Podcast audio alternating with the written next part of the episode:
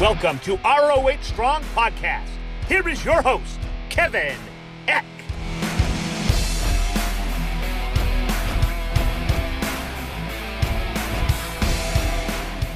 What's up, Honor Nation? Welcome to episode 45. Wow, has it been 45 already? Episode 45 of the ROH Strong Podcast, the official podcast of Ring of Honor Wrestling. And my guest today has been with Ring of Honor for about a decade but he recently reinvented himself. You used to know him as Cheeseburger, but he is now the world famous CB. CB, welcome to the show.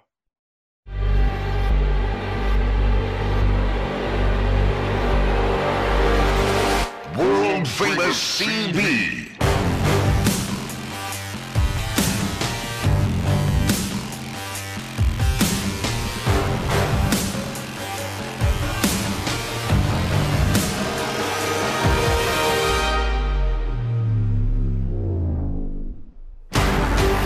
Hey Kevin, thanks for having me. I'm glad to glad to finally be here. Yeah, yeah, it's great to have you on. You're uh man, I can't believe it's actually when when I did my research, um, you have been here for almost a decade, right? Because you were mm-hmm. you were in the dojo for a couple years before we even saw you on uh, on TV. So you mm-hmm. really are, uh, you know, you're a fixture in Ring of Honor. It's weird. Uh, I, I basically like grew up from a teenager to now a full grown adult in Ring of Honor. Like uh, when I first walked in the dojo, I was only 17, and that was uh, I trained for about two years from 2010 to 2012 before I had my first match on the Indies. Uh, so I saw a lot of changes with Ring of Honor over the 10 years, from the HDNet era to us, you know, having no TV and being in danger of like going out of business to Cary, you know, selling the company to Sinclair and that whole process with Sinclair and seeing that grow and evolve and New Japan partnership, the CMLL partnership, Madison Square Garden, all that. I was, I don't think a lot of people realize I've been here like through that entire like 10 year like uh period. Yeah, it really, it, it just goes to show too. I think the time flies, which, mm-hmm. uh, trust me on this one. I know you're still a young man. The older you get, the faster that time flies. I can tell you that for a fact. I'm starting to feel it. I'm starting. Yeah. All right. Well, I, I want to uh, uh, talk about, um, and obviously you've gotten this question before, and you're going to get it again, and, and you're going to get it more now because you are transitioning away mm-hmm. from the cheeseburger name.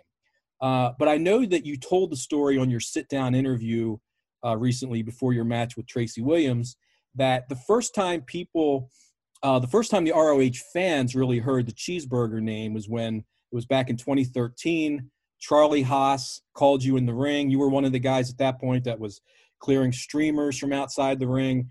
Charlie Haas called you in, cut a promo on you, called you cheeseburger, and everybody in the arena that night immediately started chanting cheeseburger, and that was the official origin of cheeseburger. But the name actually goes back uh, a couple years before that, right? Tell mm-hmm. people if they don't know how you originally were given that name and who gave it to you.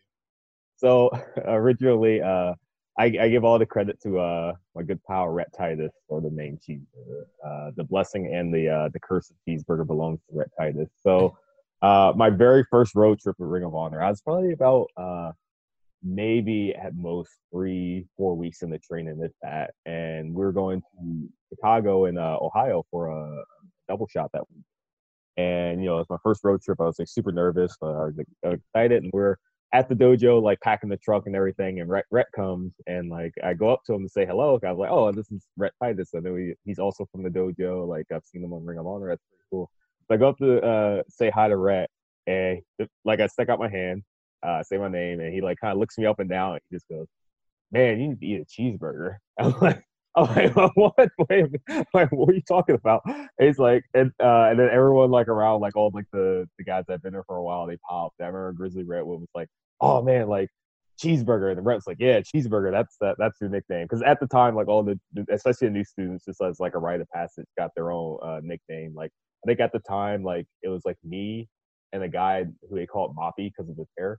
Uh, so Rhett uh, called me cheeseburger, and his idea for me to gain weight was every rest stop we stopped at on the trip, I had to eat a cheeseburger. Well, did you did you like cheeseburgers at least, or was this uh, like really a punishment for you to have to eat cheeseburgers? No, thankfully, thankfully, I like cheeseburgers. And uh, when we left for the trip, it was like super late night, cause so a lot of the uh, uh, food restaurants were closed on the uh, the way to Chicago. So I think I only ended up eating like one the entire way up to Chicago. So uh, if we had, if it was one every stop, I probably would have hated cheeseburgers by the end of that tour. Yeah. But uh, but yeah, that was just what um, they started calling me cheeseburger, and then it just started going around the locker room. So uh, you know, people, you know, I was doing ringside and uh, different ring activities. So someone's like, "Oh, grab cheeseburger to get that." And they're like, "Who, who, who's cheeseburger?" They're like, "Oh, this guy." And that, and then it just spread around the locker room. I remember the uh, the Briscoes popping huge once they uh, heard it. I wonder how many people at that point even knew your shoot real name. Like, Very few. Anybody even know your your real first name? No, pretty much nobody. Like uh to this day, whenever someone calls me my like real name, it's kind of weird. Like I'll like tur- like I, I don't think I'm like in trouble or something like uh because just throughout all these years, like everyone just always called me is is always a variation. It's either uh very rarely is it like fully cheeseburger. It's always either like burger or like cheese or like uh lethal and a few people call me cheesy, which is a rare one. Uh it's usually one of those variations. Yeah, I guess the most of the times I've been around you, I've heard people call you Burger. That's the one I hear the most. Mhm. It, it's difficult for like somebody like me who's not, you know, actually a worker or anything like that. It's like there's always this thing. You know, I've been in, around the business for a long time, but you never quite know. Do, you know, some people like to be called by their shoot names. Some Mhm. people like that's an insult, and they only want to Yeah. be called by their work names. So you never quite know what to do. But it's it's all it's really hard when someone has a name like you know cheeseburger. Like, I remember the first time I reached out to you for something via email. Uh, the office gave me your email, so I saw what your shoot name was. Mm-hmm. I, I think my greeting, was, you know, I just used your first name, and when we first met each other, I used your first name because it just felt odd. Yeah. Me, for the first time meeting you, to call you cheeseburger. So yeah, at, at the uh, the last tapings, uh, I wanted the trainer to uh, work on my neck a little bit, like after my match, and it was my first time meeting her. She's like, "Oh yeah, I see you all the time." I like, she's like, "I never know like what to call you though. I don't know like if it's okay to call you like cheeseburger or like. I like burger's fine. I just tell everyone burger's fine. Like even uh when I like you know just because sometimes my real name is like very hard, to pronounce, and people just look butcher it anyway. So I'm just like, it's it's easier to just call me cheese or burger or cheeseburger Right. or whatever. I think it's great though that the first words out of Rhett Titus's mouth to you are Mhm. to to basically um, not not insult you, but sort of take a little bit of a shot at you. It seems like Rhett kind of had that reputation. I, I've heard you know uh, stories from Will Ferrara, you know, Oh God! Oh, little man. Willie, and and um, Oh know, man!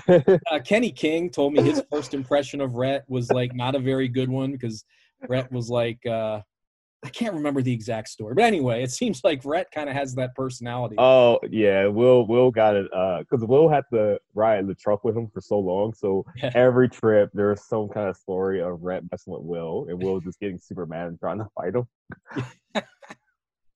all good natured, of course. Uh, Obviously, Rhett Titus is, is a good guy, but just likes, I guess, almost like an initiation or a rite of passage. That Yeah, when you're a new guy that comes in, Rhett's going to give you, uh, you know, gonna, give, gonna- gonna needle you a little bit. oh yeah, yeah. I love Rhett though. Oh yeah, how can you not love Rhett? Yeah.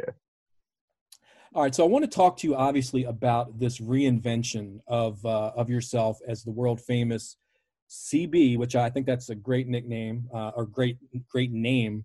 Um, I love that name.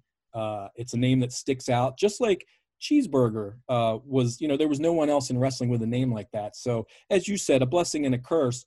But it did it did distinguish you, and I think world famous CB is another one of those names you hear it and you know maybe a certain thing comes to mind i also like that you kept cb in there as sort of uh, you know paying homage uh, uh, to your past uh, but just, how long had you been thinking about this this reinvention and um, and losing the cheeseburger name and i guess the second part of that is why was now the right time to pull the trigger and to do it Uh, I had been thinking about it for a long time actually.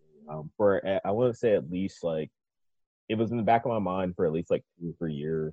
Uh, like even before all the uh, pandemic and the lockdown and everything. So I I had gotten to a point where I felt like cheeseburger was going to reach a ceiling. Uh, and the ceiling was how long can I continue this being at the level I'm at, and is there a future for this, um, getting through that ceiling and getting to the level in Ring of Honor and in wrestling that I want to be at and that I know I can. And it got to the point where, as I thought about it, I was like, well, Cheeseburger as a character doesn't have that ceiling. Like it can't, it can't break through that ceiling. There are just, it's too much. Uh, the, the term I used, uh, the vignette was it was a novelty act for fans, which um, that's not that's that's not an insult or anything or like a negative thing, but you know, it's a guy coming out with a cheeseburger hat throwing burgers out to fans. Uh, so I mean, there's it has that gimmicky aspect to it, and I know my skills as a wrestler. I know what I can do, and I know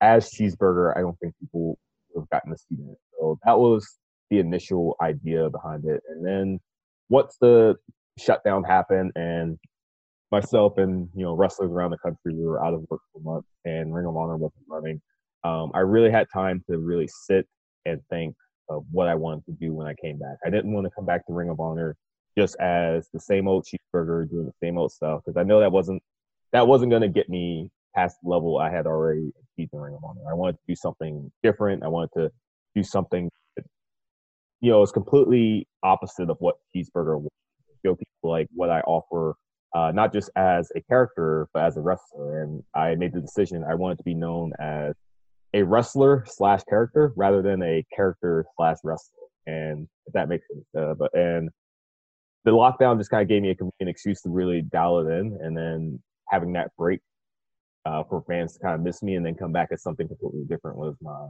my end goal. Right. I think you, you do make a great point about, you know, the cheeseburger character maybe having a ceiling I think there's definitely something to that. I guess the other way to look at it is uh, the mm-hmm. cheeseburger character was over. The fans love mm-hmm. cheeseburger. Um, anytime we had any kind of vote, I think where it was like, who would you like to see in this match? Um, you know, like cheeseburger would get voted in. I remember there was like a six man tag match. Oh yeah, I, I, yeah. Two uh, two of the experience shows I right. got voted. right. So clearly, this is a successful character. So as you're thinking about, all right, this is kind of uh, you know limiting me in some extent, to some extent, as as you know developing more as a wrestler. Uh, but as you said, it was a blessing and a curse. The blessing part was that it was a character who was over, and honestly, you probably could have played this character for many more years and still mm-hmm. been mm-hmm. over and and successful. So as you're thinking about this and making this huge uh, transition in your career, were there any trepidations? Were you wondering, like, well, I don't know. I mean, this is a successful act. Am I kind of taking a risk here by doing it? Oh yeah, that was a, a huge fear in the back of my mind. That uh, it still it still kind of is because there's not uh, fans at Ring of Honor right now. But uh, when I was planning the initial stages of the gimmick, um, I was just like, man, is this the right decision? Like, is this going to work out? Is you know, there's so many different things, like different scenarios that run throughout your head. Uh, and you know, Cheeseburger was a character fans liked, and it was really entertaining. And it was, it was like you said, it was over. Like people enjoyed it. Um, I feel like I could definitely play Cheeseburger for many more years, but I, I do, I do wonder like how long I could play it before it started to get stale and the, the fans kind of start to turn on it. But losing that fan base was the the biggest fear I had, and thankfully, so far the uh, the reaction has been almost universally positive. Um, I've gotten a ton of tweets from fans that are sad cheeseburger is gone, but they're supportive and want to see what I what I do next. And I've gotten messages from people in wrestling saying like, "Hey, you know, that's the you know a big leap for you. You know, like you could grow this character out for the next few years, uh, but that's that's pretty cool that you decided to take that leap and decide not to just rest on your laurels and decide to try something new. So people so far seem to be on board with it, and I think too, um, having no fans right now has actually helped the character because now it just gives me a chance. It just gives people a chance to just focus just on my wrestling, and they are not influenced by say uh, outside like stimulus. So I think right now just being able to get to show my wrestling without the the fanfare helping the character kind of evolve and get people to see what I can do. Yeah, I think that's a great point about the uh, you know this is one instance where not having fans um, kind of is is a benefit because you didn't have to worry about coming out for the first time as the world famous CB and people uh, rejecting it. Not that I think they would have, but yeah, it wasn't something you had to worry about. You could go in there and just concentrate on, you know, what this character is really about now, which is about proving that you are legit um, a great wrestler. And Mhm. um, and again, and I, you know, you got the opportunity opportunity to do that without worrying about the the fan reaction. Though I, I do think uh, another great point is that um, you did. It it really does take some courage, I think, because you stepped out of your comfort zone. And like Mhm. you said, you could have been happy or you could have been successful, I guess is a better way to put it. You could Mhm. have been successful for years to come, most likely still being cheeseburger, but it took some courage, I think, to get out of that comfort zone and to say, I can be more than this and I can be something different than this.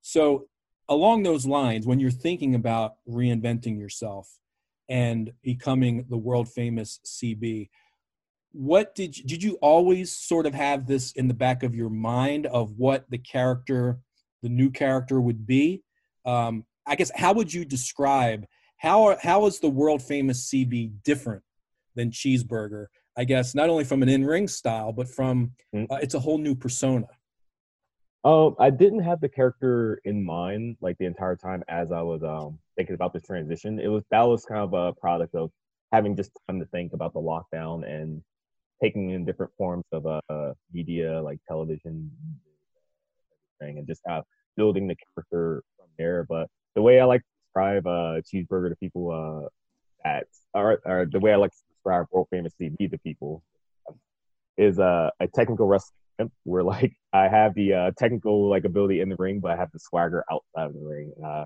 and that was part of what I talked about in the uh, vignette where I described my wrestling style as uh, the rhythm. You know, like you hear good music, it makes you feel something, it makes you move, it makes you groove, and that's what I want my wrestling style to be. I want to see me in the ring.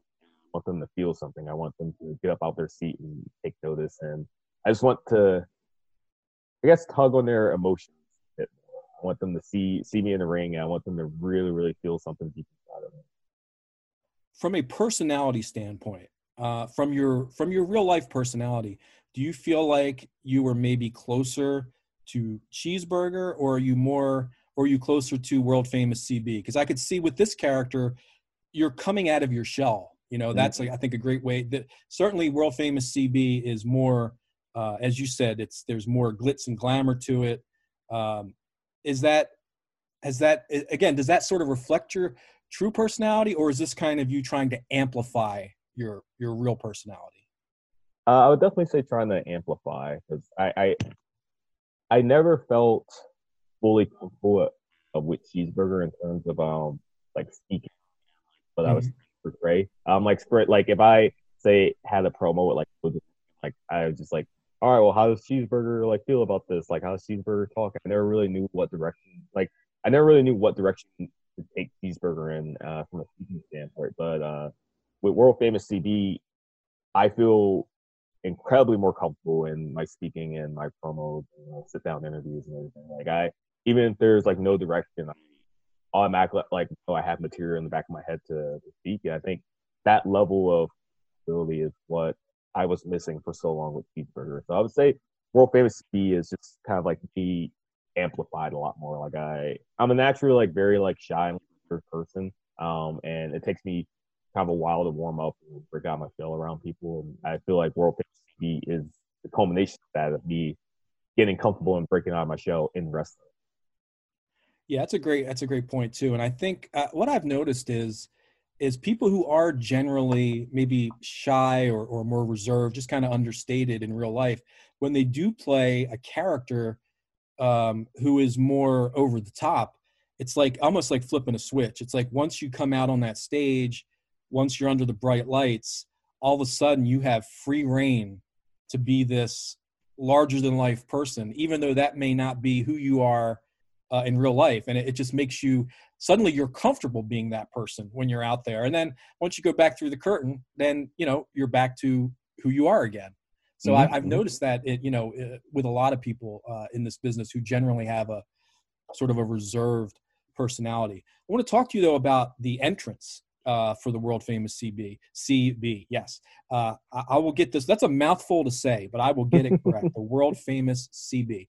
Uh, talk to me about the entrance. Um, I saw that you gave a shout out on social media to Caprice Coleman?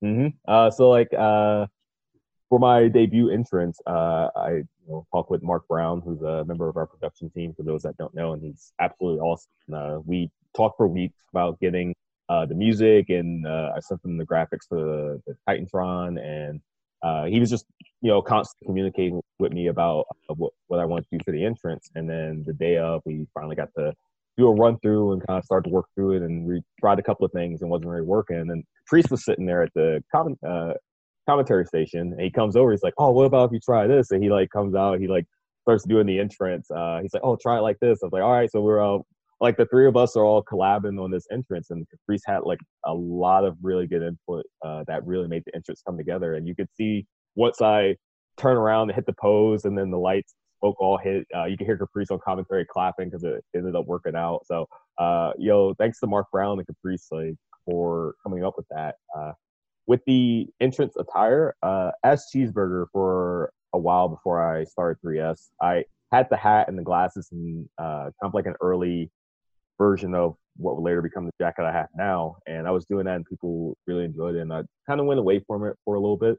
As I started World Famous CB, I really wanted to get back to that look that I know people really like that look. I got a new hat and glasses. Uh, I told my gear maker, I'm like, I want like a hemp fur jacket. I want like double the amount of fur you put on my last jacket, make it long and everything. And she did a fantastic job on it. Uh, and everything with the new gear, the jacket, the new hat, the glasses, like everything just all came together and really, really dug me. Yeah, it, it's a it's a cool look and it's a cool entrance, uh, no doubt about it. Uh, I think it's a, it was a great way to kick off uh, the uh, the birth of uh, of world famous CB. Let's talk a little bit about the match. Uh, you had the match against Tracy Williams recently on Ring of Honor TV.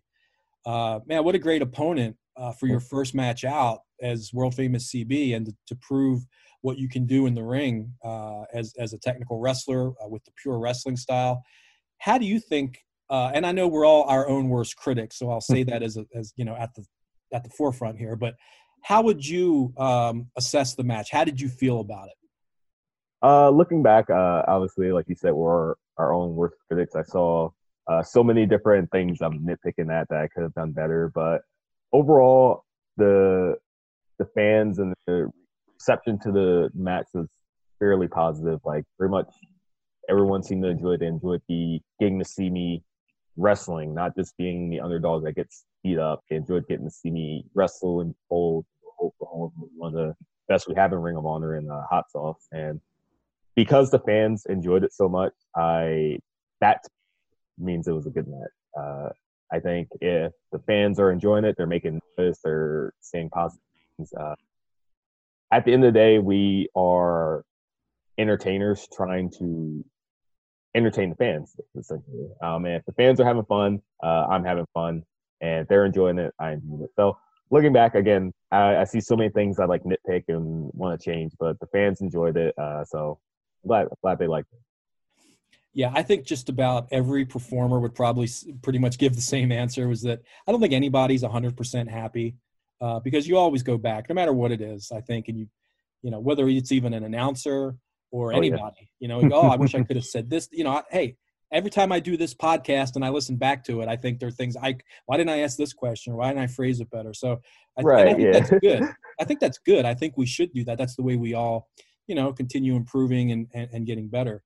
Uh, oh, 100 percent. Yeah, hundred percent. Was there? Uh, sorry. Oh, sorry. No. Uh, sorry to interrupt. Uh, I remember I listened to an interview with uh, John Cena like a few years ago, and it had a lot of uh, it was with uh, Chris Fleet, and it had a lot of really good, positive uh, things. I think uh, young wrestlers here. Um, and but one of the one of the, the biggest takeaways from it was um, he talked about you know being happy or unhappy with matches and just kind of like nitpicking and just kind of being our own worst critics. He said the best uh, the best advice he ever got on psychology was from Shawn Michaels, and he said Shawn Michaels once told him like, uh, "Was the crowd loud and were they uh, enjoying and like making noise?" He said, "Yeah." He's like, "All right, then it was good." And that was all he that was all he left him with. Yep. Yeah, that that made that makes perfect sense. When you were out there uh, with this match with Tracy, again, this is your first time as world famous CB. Um, I guess, like we talked about earlier, no fans you know already makes the whole thing kind of strange wrestling in front of an empty arena. But was there a sense of um, I'm not cheeseburger anymore. I'm I'm a different guy now, and I have to wrestle. I have to have different mannerisms. I have to wrestle a different way. Was it something that you got more comfortable as the match went on, or right from the get go, as soon as you came through the curtain, made that entrance, was it like, okay, I'm a new guy, and like you just went right into world famous CB mode? Uh, it was. It wasn't until I got into the ring and actually locked up with Tracy that I feel this this switch uh, with the entrance, I was still kind of like, like I said, feeling it out, and um, we hit it on on point, but I was still kind of uh, a little like, I guess, timid would be the, the word I'm looking for. Um, but once me and Tracy locked up, and we actually got to wrestle around, you know, that never happened as Cheeseburger. Know, world famous CB, you know, world famous CB and Tracy Williams can lock up and wrestle around and go hold for hold and counter for counter, and and technical wrestling has been uh, my biggest skill that you know I've had throughout my entire career. That was one of the things that really I fell in love with early on uh, training at the ROH Dojo was when we started learning chain wrestling, and I never got to feel that as cheeseburger, but getting to just wrestle around with Tracy Williams as CB, uh, that it felt really good, and I started getting really, I, really comfortable because I knew, okay, this is the place I'm most comfortable at in wrestling, and now I get to do this on TV. So uh, once we start actually getting into the match, I start feeling really, really comfortable in that switch. I don't recall uh, if you have or not. Had, had, was this your first time uh, actually in the ring with uh, with Tracy? No, we did. Uh, we did like a six man. It was a three S versus um Tracy Haskins and PJ Black. But okay. me and me and Tracy, we interacted. We did like a an opening for the match, and that lasted maybe a minute. Uh, and that was like one of the most stressful matches I've ever had to like uh, go through. But like not because of those guys, but just because of lack of time to prepare and everything. But that's a whole other story. But right. we, me and Tracy, we, we wrestled for like maybe a minute, and that was it. Okay, so let's. I'm going to pull back the curtain just a little bit before before this singles match with Tracy. Um, knowing that this is a big match for you because you're coming out again. This is your debut as world famous CB. Um, did he say anything to maybe put your mind at ease or did he give you any advice? Not that he's really i don't think he's that much older than you or been around that much longer than you but um, what was that was there a conversation like that before the match? No there wasn't a conversation uh, like like not like that particular. We just kind of talked and put everything together uh, i mean we both we've known each other for like years and we both know like what we can do in the ring. So there wasn't um like it wasn't i was like nervous but i didn't of like show it as we were planning everything out and kind of like talking about the situation. So I don't think he felt the need to have that conversation. I think he's just like, oh, I know, like, you know, uh, Burger at the time, you know, he's like I know Burger like knew knows what he's doing and is professional, so it's an easy match. And you know, he Tracy's awesome to work with, and I hope we get to have a, another singles coming. But there, uh, there wasn't any conversation like that. It was just kind of business. Right. Well, it was the, the match really had to accomplish two things, which I think it did, which was okay, Tracy was going over. Um, you know, Tracy is high up in the rankings in the pure division. So uh, he needed this. Actually, I think he just went over to the television title division. Um, but anyway, so he's going over in this match, but this is your first match as the new character. So it's very important to establish you as a threat. So you have to you know, quote unquote, look good in defeat. And um, I think that was really accomplished. That mm-hmm. yes, he got his arm raised. I think it was Bully Ray one time who said, you know, uh, in a match, somebody goes over and somebody gets over. And this was a great example of that. Tracy went over, um, but we had to get world famous CB over as a threat, and I think that happened. Uh, Tracy used all three rope breaks, if I'm if I mm-hmm. remember correctly, right?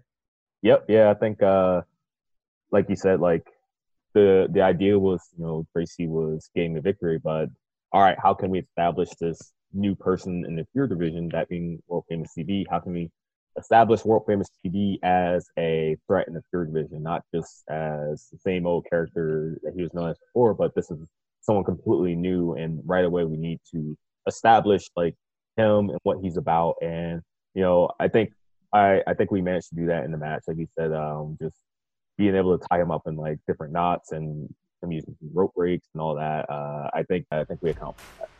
All right, well, we're just getting started here. We've got a lot more to talk about. So let's take our first break, and then we'll be back with more with the world famous CB right after this.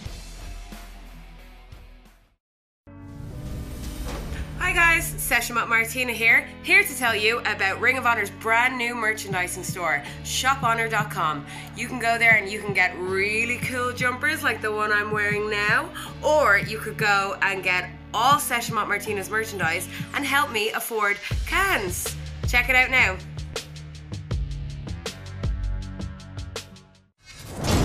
Hey Honor Nation!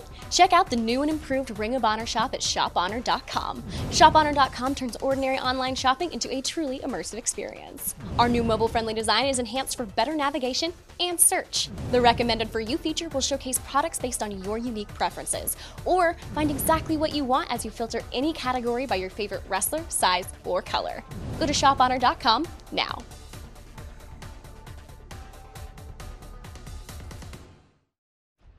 All right, we are back on the ROH Strong podcast. My guest is the world famous CB.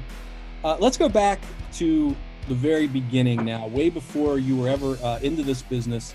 At what age did you become a fan of the business?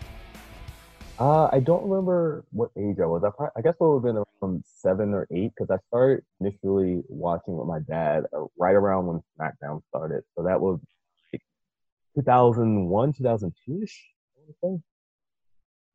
Okay. Yeah, about yeah, about 2001, 2002. So that would have been nine or ten at that at that time. And I I know that you eventually became a huge fan of uh, Japanese wrestling.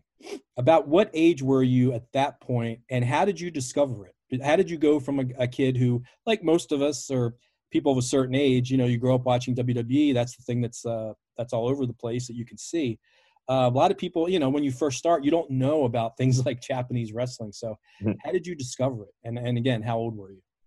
Um, I would have been in high school at the time, so I want to say uh, about 15, 16 was when I first discovered Japanese wrestling. I don't even remember how I came across the match, but the very first Japanese wrestling match I saw was uh, Jushin Liger versus Great Muta, that legendary match they had where you know Liger gets the mask ripped off and he's all uh, bloody, and uh, they just have uh, the insane, the insane uh, match with all the, the weapons and everything. Uh, and I remember seeing Liger and I seeing Muta and just thinking they were the two coolest wrestlers I've ever seen in my entire life. Like I had never seen anything like either of those guys. Like they just the mask and the face paint and the mist and like the uh, ring attire and just the moves. Like I thought it was the coolest thing ever. So immediately uh, uh, I began looking up everything I could on Jushin Liger and Great Muta, and those were uh, my first like favorite Japanese wrestlers. And eventually, uh, Liger became my first favorite, and Muta became my uh, second favorite. I guess at that point you can uh, you can start researching these guys on YouTube, right? I guess Oh yeah, a- previous generation would have to be uh, a tape trader, right? But I guess you didn't have, you didn't have to do the tape trading because it's all right there on your computer. Yeah, yeah. I would sit in like school and just look up like wrestling matches, like uh, information on uh, as information on different Japanese wrestlers, and like Liger and Muta opened that gateway up until discovering uh, New Japan, and then uh, eventually discovering All Japan, and discovering uh, other wrestlers like Misawa and Kobashi and Kawada and Taue, and uh, you know like Hashimoto and uh, Hase and different. It, it opened up my eyes to. I had no idea like what Japanese wrestling even was or it even existed until I just came across that match.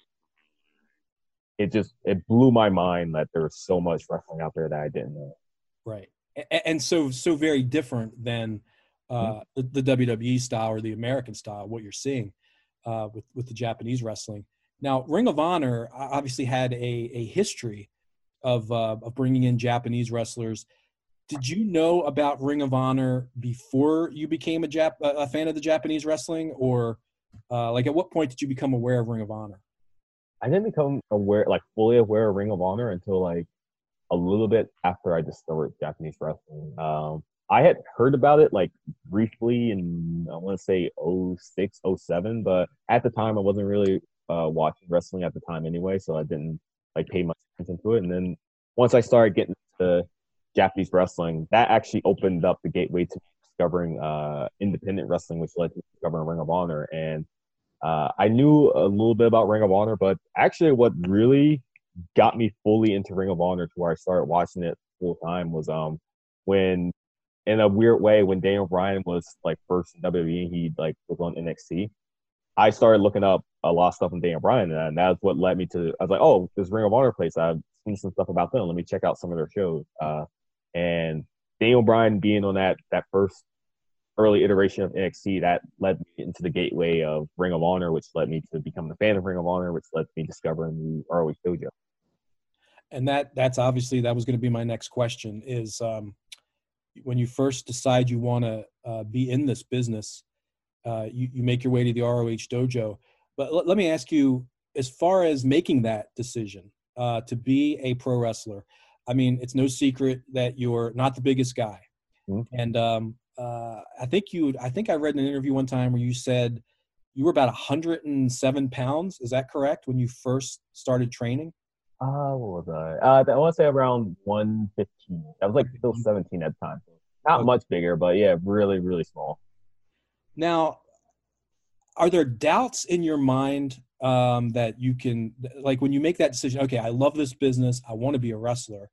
How much of of there is is this doubt in your mind that you know there's not a lot of guys that look like you at your size? There's shorter guys, uh, but as far as you know, whatever uh, what are you five nine or so, and and being Mhm. that thin, you don't see a lot of guys like that. And did you get a lot of pushback, whether it was from your friends, your family, uh, anyone saying, you know what, you're out of your mind. You're never going to make it in this business. Um, not so much like pushback. I mean, people kind of thought it was like strange, but nobody, nobody, at least in like my personal life, was like, "Oh no, don't don't do that. Don't don't go there." Blah blah. But like, uh, there was, but people just thought it was kind of like weird. But um, something uh, a lot of people don't know about me though. is When I signed up for the ROH Dojo and the ROH Training Academy, I originally signed up to be a manager because I thought it was a wrestler. So um, I had met with Delirious and Daizee Haze, who were the trainers at the time, and I told them, "Yeah, I want to like join. I want to join as a manager." So uh, I signed up as a manager, but even people doing man- being a manager had to do uh, all the same training as wrestlers. Like I had to do all the drills, all the warm ups, uh, the circuits on the outside, the uh, ropes, lock up, chain wrestling, and bumping, everything. And once I started learning the wrestling aspects, I started like progressing on them pretty well. And I was like, oh, maybe I'm starting to do really well with this, especially like the like I said, the technical wrestling and learning chain wrestling. I was like, oh, I'm really liking this. I'm starting to do really well with this. Maybe I could be a wrestler. So I asked Delirious and Daizee, hey, would it be okay if I continue my training as a wrestler? And they were super supportive. They were, yeah, you're progressing really well. Like, think that'd be a good decision for you. And they were awesome and let me do that. Okay, so that's very cool. So, so you even in your own mind thought maybe, maybe, uh, maybe wrestling, uh, being a wrestler isn't necessarily my Mhm. calling, but being a manager, being involved in the business in some way is. And then Yep. uh, so that's that's interesting. Um, Mhm. eh, when you go into a school though, and you say, "I want to be a manager," uh, obviously, like you said, you, you still have to go through the drills and everything else. Managers pretty much are expected to take bumps uh, too. So it's you Mhm. know important you have to learn all that stuff. As far as when you say I want to be a manager, though, is there like a um, I don't know if it's like a curriculum. I mean, is it do they focus more on also like speaking and and presence and things like that, or is pretty much everybody go through the same things?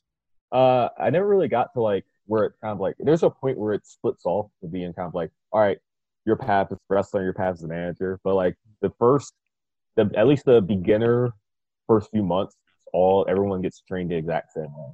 Um, and I never got to that point where it like split off. I was still in like the beginner stage where I was like, oh, I want to be a wrestler. Like literally first day, no matter what role you are, like uh, wrestler, referee, manager, you're on the outside, you're doing uh you know the push-ups, the squats, the crunches, the, the stretching, and then when you get in the ring, you're learning how to lock up. Uh, you know, learning the basic holds, uh, bumping, running the ropes, uh, even like learning taking heat and selling and everything. Uh, all that, like I went through all that before I did sort of like manager training, and I was just like, oh, this is going like pretty good. Let me just continue with this.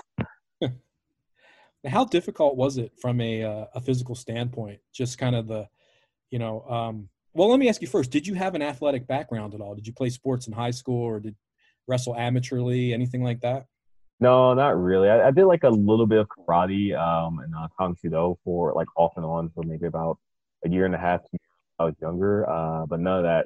By the time I started wrestling, all that had like to the wayside. I did a little, a little bit of basketball in high school though, but besides, like I was never like much into sports or like doing athletic, but I was, I I didn't, I honestly didn't realize like that I had as much athleticism as I had once I started getting into wrestling when we were doing like things like uh kip ups and like up and over and banderas out the ring. I was like, oh, this stuff is like actually like not too bad. Like I, I was like, I was, the first time I did my kip up, I was like, oh, I've never actually knew I could do that, you know. Uh, but I was never really big into sports uh, growing up. Looking back though, I wish I got into uh, like wrestling or like uh, jiu-jitsu or something like that. Was there ever a point uh, you said you've actually, you know, you sort of discovered you had an aptitude for, um, you know, the the bumps and the moves and things like that. Uh, maybe even surprise yourself a little bit. But was there was there a point where the actual pounding? You know, I've talked to guys who said like, man, the first it's a wake up call, just getting in there and hitting the ropes. Um, mm-hmm. How much that hurts. Uh, was there a point where you're like, man, this is this is a lot tougher than I thought it would be, or did you ever think, man, I don't know if I can uh, you know, like this is necessarily for me because obviously your body's taking a pounding. Oh yeah, there was multiple instances of that, but the the first time was after my first day of training. Like the first day of training, uh, I we came in and uh, at the time the first day, uh, Delirious was doing the tour of Japan, so we were just uh, training with uh, Daizee, and she's you know awesome, an absolute legend in ROH women's wrestling on the independent circuit. Uh, and she was uh, really big into yoga, but her yoga would be like yoga mixed with cardio at the same time. So that was our initial warm up, where it's like uh, a stretch plus like cardio, and then uh, people who were like more advanced, they would get in the ring, and then all our first, all the state people would stay on the outside and be like, all right, uh, we're gonna do like four circuits of like uh, uh like 25 push-ups, 25 squats, like 25 crunches, and, uh, like burpees and jumping jacks and all that. And especially for someone like myself and other people in the class that had not had any sort of intense athletic training like that, like ever. It was a huge wake up call. I remember just like laying on the floor, like feeling like I was dying. And then uh, I came back after after training. I got in the car with my mom, and I was like, "Yeah, I don't think I'm gonna go back the uh, next day." And I, I've never asked I've never asked my mom this. I don't know if it's uh at the time I think you had the first date is like a thousand and then like monthly payments after that. Uh, and there's like a non-refundable deposit. So I don't know if she like was trying to motivate me or just like I can't get my money back. But she's like, all right, just give it like one more day, like go back one more time, just give it one more day. And I was like, all right. So I went back the next day and then, you know, it was fucked again and rested up, went back next week and then another day, another day, another day, and just kept going on like that. But uh, if my mom was just like, "Hey, yeah, you don't have to come back like the second day," I, I probably wouldn't have shown back up. Wow. All right. Well, kudos to mom. We wouldn't be having this conversation today if not for your mm-hmm. mom. Then. Absolutely. Did you ever feel like because you were, um, I'm guessing you were one of the younger guys there, um, and clearly not the biggest guy. Did you ever feel like maybe you had to prove your toughness and prove that you could get in the ring and, and take the pounding just like everybody else was doing? Yeah, yeah, definitely. Uh, I definitely felt like that. Um, uh, I was yeah by far the smallest and also like the youngest for a long time. So uh, I I did feel like kind of uh, I had to prove myself to the uh, older the older uh, people that have been there for you know, 50 years. Like, um, I really kind of felt that. Uh, I don't, I want to say pressure, but I definitely felt like I needed to prove myself, you know, because everyone. I think when I first walked in, like pretty much everyone that was there was like, "All right, there's three people in my class, and I think they're just like, all right, out of the three, this is the guy that's gonna quit most likely. You know, he's like super long, scrawny, and super young. Like, there's no way he's in class.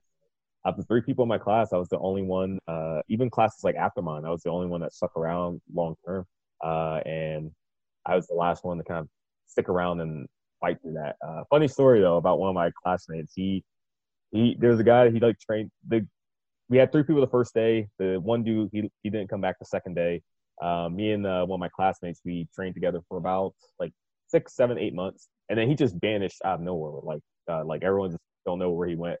Uh, about a year and a half, two years later, I get a text message from him. Hey man, like it's me. Like what's up? How you been? I'm like oh hey like what happened to you? Like we uh like everyone's kind of like wondering what happened. It's like oh man, you know I just got in some trouble with the law, but I'm all good now. I'm like oh all right. I'm like, oh, okay. That's I wasn't expecting that, but okay. I did ask him to elaborate, but I just remember he's like, yeah, it's got some trouble with the law, but everything's all good now. I'm like, oh, okay. Well, I want to ask you who it was, but did he come back? No, no, he never came back. He's like, he's like, he said he was gonna come back, but you hear you hear that a lot. Like even like now, like having my own school, like it'll be people that leave. They're like, oh yeah, I'll, I'll be back like uh, in a few months and they take a break, and then a lot of times that break never coming back.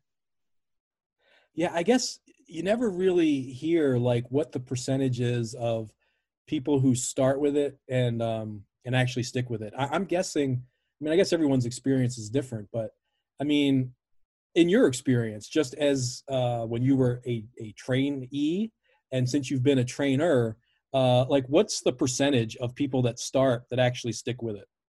Oh man, it's it's super low. Like it's really really like um it kind of to be honest it blows my mind uh how many people will drop money on wrestling training and just like quit like after a very short amount of time because wrestling training is not it's not cheap at all like uh not like not cheap at all and like it's a lot of money especially like the initial deposit uh drop down and like i've had people come to my school and literally like paying for like uh a few like thousand like like all right i'm, I'm gonna pay in full i'm gonna get this out the way. Like it's a, uh, like we pay in full there's a, a discount and like oh i'll pay in full and i'm gonna stick with this. And then just after like i've had people do that and after like two weeks and it just kind of blows my mind that someone could just not at least try and stick with it for a few months uh, after dropping so much money you know? Um but yeah it's super low like i remember it probably wasn't until Mandy Leon joined the dojo that we had someone that stuck around and she joined like man, I want to say like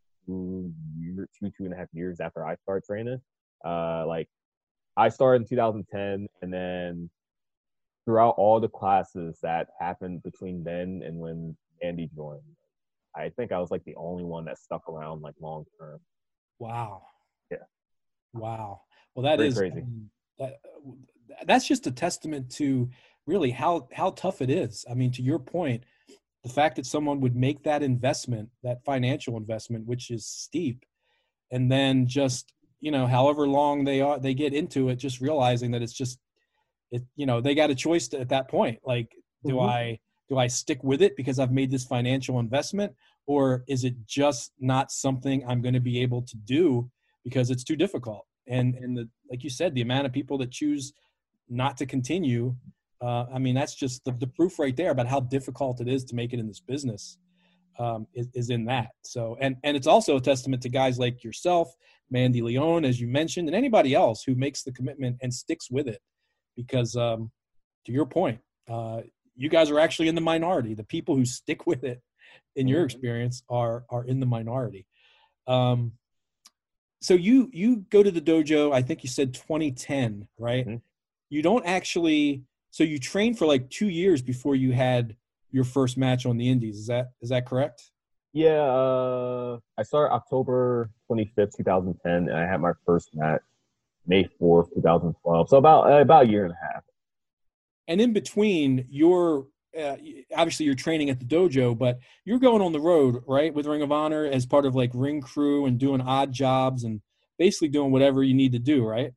Yep. Yeah. From that whole period for that like two year like there was like two three year period where I don't think I missed a single show uh, except for like maybe one that was like on the in like California or like Vegas or something. But I was going to every single show, uh, travel on the road. Like just I wanted to be around it as much as possible. Uh, I actually almost failed uh, my senior year of high school because I missed like so many days and like uh, being on the road for Ring of Honor. Like uh, only one of my I told one of my teachers like only one of my teachers knew. But and then I, I remember telling my guidance counselor I was doing this stuff, and she just thought it was ridiculous and was not supportive at all. Um, but like, uh, I, I think at my school, I went to like a like a private like Catholic school. I think we had like, if we actually had a lot. You know, we had like 15 unexcused absences or something like that. Uh, and I think I got to like 16, and they're like, "All right, if you miss another day, you're gonna like fail the uh the semester." Well, I mean, did you take your books with? Are you like um, in between, like uh, putting the ring up and and picking up streamers? Are you, are you like doing your math homework in the back?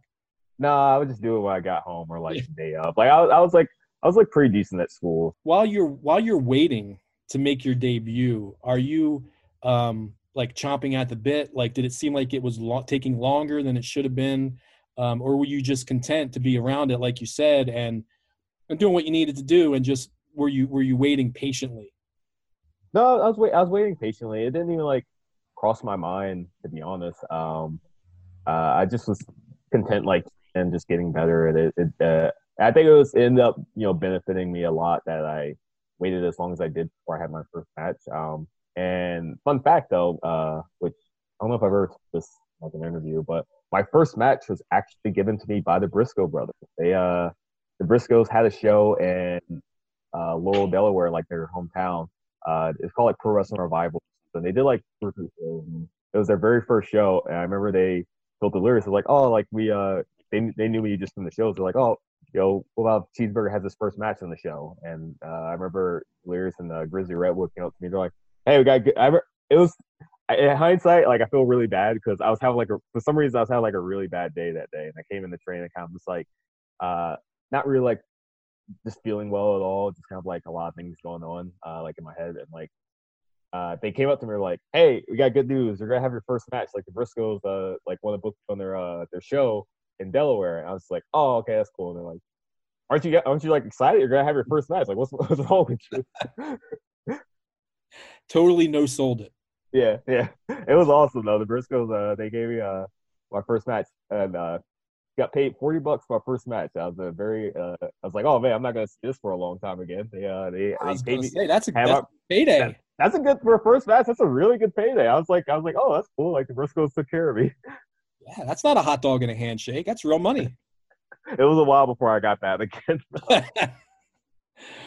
well, I, I did some research and I found out that your first match, at least this is what uh, my research told me, your first Ring of Honor match, and you can correct me if I'm wrong, was actually a, a, a match for the World Tag Team Championship. Is that correct? yeah. Yes, that's You- absolutely correct.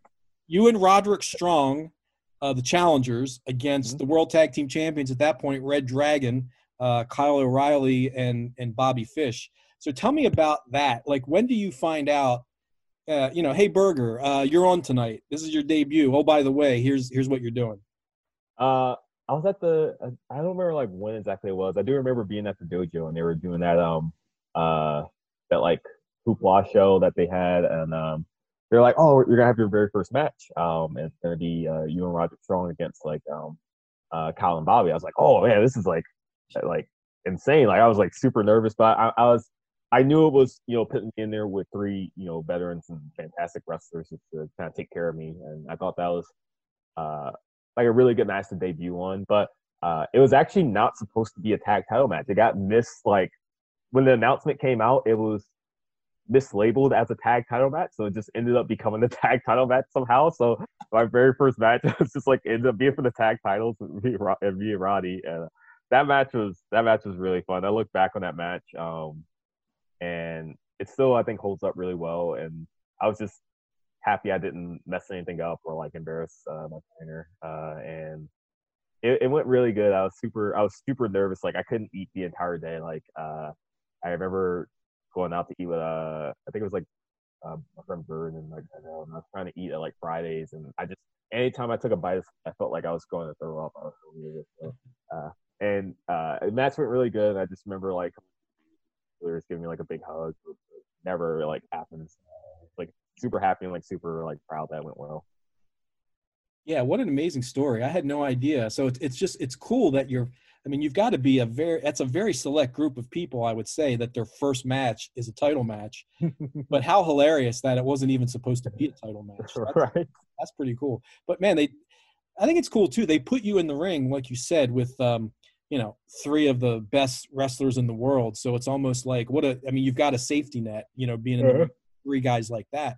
Um, and look, I mean, for your first match, heck, they could have put you in an enhancement match and had somebody beat you in 20 seconds. But to be actually be in there and it be Mhm. that, I mean, that's a that's a great way to kick off a career, I would say. Yeah, it was a long match too. Like I, I, I had to go back and um, do like a rewatch it from the YouTube series where people watch their first Ring of Honor matches. I didn't realize like how long it was. Like that match went like 15 minutes or something like that.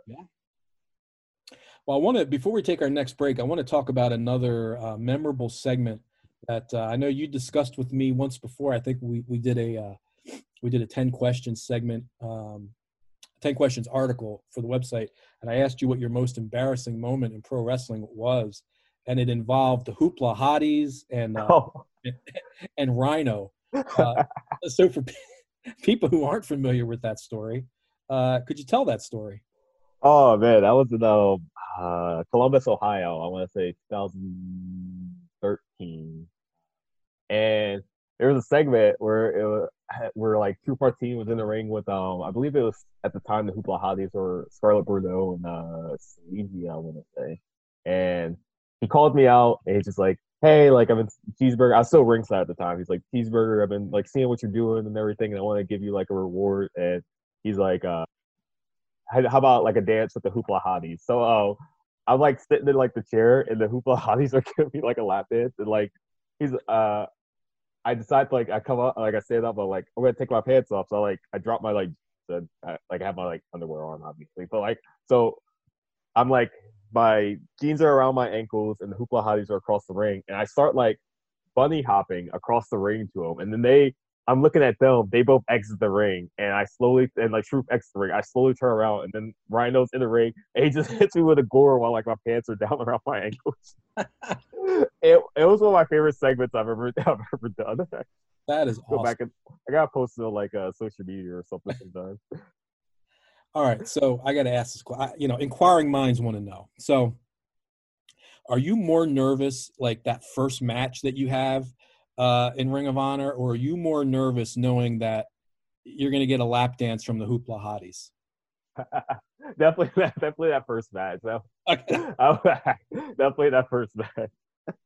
Yeah, hey, probably a lot of guys would have uh, wanted to be in that position. I would, I would think. That was a fun segment. I got I got to do a lot of like uh, looking back. I got to do like some really really fun segments uh, throughout my career. Well, that's a memorable one uh, for sure. All right, I just hope you weren't so nervous that you couldn't enjoy the uh, the lap dance. The the other one I'll I'll bring up like very briefly. Uh, uh, I, I completely forgot about it like until like a few weeks ago when I saw uh Maria back at Ring of Honor. But there was like a like early on like one of my first feuds was with um Bennett and Maria. Was like uh Right. Yep. yeah, and um there was like a segment where I think it was um Bennett was wrestling. I want to say uh Charlie or somebody, and I've been like they've been like bullying me or, or something uh for like the past few weeks. So I re- I think he's been was wrestling Roddy actually. That's what it was. Um, and so I remember I came out like Maria's rings. I came out like sit Maria down, like I kissed Maria and to distract Bennett so Roddy could get the victory. And I completely forgot that segment even existed until I, like until uh like very recently when um I've been seeing like Bennett and Maria a lot more. I'm like, oh yeah, I've like gotten to work with you guys like a lot. Like we had like uh, a match that was really fun. I gotta go back and watch it. It was like me and Bob Evans versus Maria and um, uh, Bennett. The logic behind the uh, it being an intergender match was um, me and Maria like weighed the same, so it made Right. the match fair. that was that was the idea behind it. Yeah, we we, we talked. We had Maria on uh, a few weeks back, and we we brought that match up because she's only had really a handful of matches. Um, Mhm. You know, she's been a manager obviously for a ton of matches, but in Ring of Honor, she only had a handful, a, a handful, and Mhm. that was one of them. And we talked about that. Oh, that's all. I love I love Maria and Mike. They're two of my two of my favorite. I'm so happy they're back in the locker room. Like they're always been super cool to me. Always been super easy to work with. Given great advice. My first indie match is back uh, after the uh, lockdown. Was getting the wrestle Bennett in the singles match. It was like my second like match back uh, from quarantine, and I got to wrestle Bennett in like a like a long singles match in Chicago. And uh, I think we both kind of like went into that match like something to prove. And like I hadn't wrestled Bennett since I was like maybe like 18, 19 years old, and to get to wrestle him like now, it like it felt so good. I had such a good time. yeah, that's great. I mean, obviously, you guys have have a lot of history together, um, and I agree with you, man. It is it is great to see uh, Mike and Maria back in Ring of Honor, back home where they belong. Um, l- Last thing I got to before we go to our next break, though, I got to ask you when um, when you know you're going to kiss Maria in the ring, does like Bennett pull you aside and say, "Hey, now, uh, you know, this is don't go too far with this. I'm, I'm going to be watching."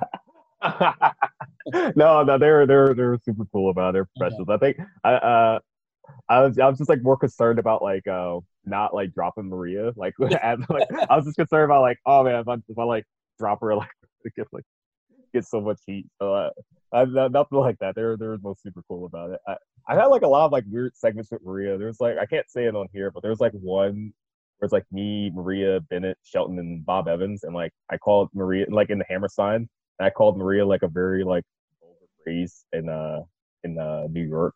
I won't I won't say it here, but yeah. people that know the segment they know what I'm talking about. It was like pretty it was pretty bad. I felt really bad afterwards. All right, good times, good times. All right, well, we're going to take uh, another quick break and we'll be back with more with uh, world famous CB right after this. I'm Quinn McKay, the host of Ring of Honor's weekly YouTube show, Week by Week. Join me every Tuesday for brand new episodes as we catch up on all of the groundbreaking ROH news and get exclusive comments from some of your favorite ROH stars. We also have some great weekly segments like Question of the Week, This Day in History, and Brian Zane's Top 5. Join me every Tuesday at 1 p.m. on social media and youtube.com slash Ring of Honor for Week by Week.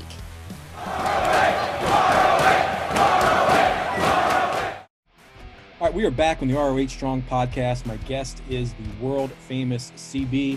I uh, want to talk a little bit now about, uh, well, we talked earlier about your love for Japanese wrestling, but uh, at one point you get to um, not just be a fan of Japanese wrestling, you actually get to go to Japan and be a and be a be a performer in a Japanese wrestling ring. So uh, it's what Wrestle Kingdom uh, 2016, I think, right, was the first one. Yeah, number right. 10, yeah, I think 2016. Yeah, 2016, and then you went back. You went three years in a row, and for those, you know, I'm sure most of our fans know, but for those who don't, Wrestle Kingdom, huge event, annual event for New Japan Pro Wrestling every January 4th. Um, 30,000 fans at the Tokyo Dome. So, like, this is a, a super big deal and a super big deal for an American wrestler to be on the show. Um, first off, how did you end up getting booked on the show? And then for someone like you who was such a fan of that style of wrestling, I mean, can you describe what it was like to be in that ring?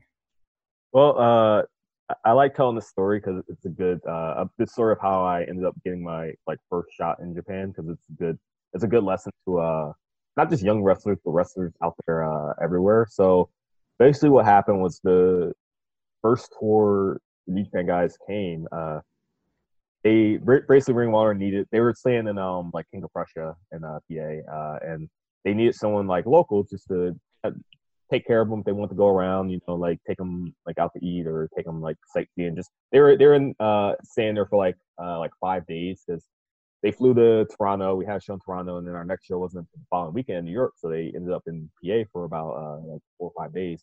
Um, so I was you know, I had a car and I was like close by, and um, they were just like, "Hey, can you um take them around, take care of them? You know, if they need anything, like just look after them." I was like, "All right."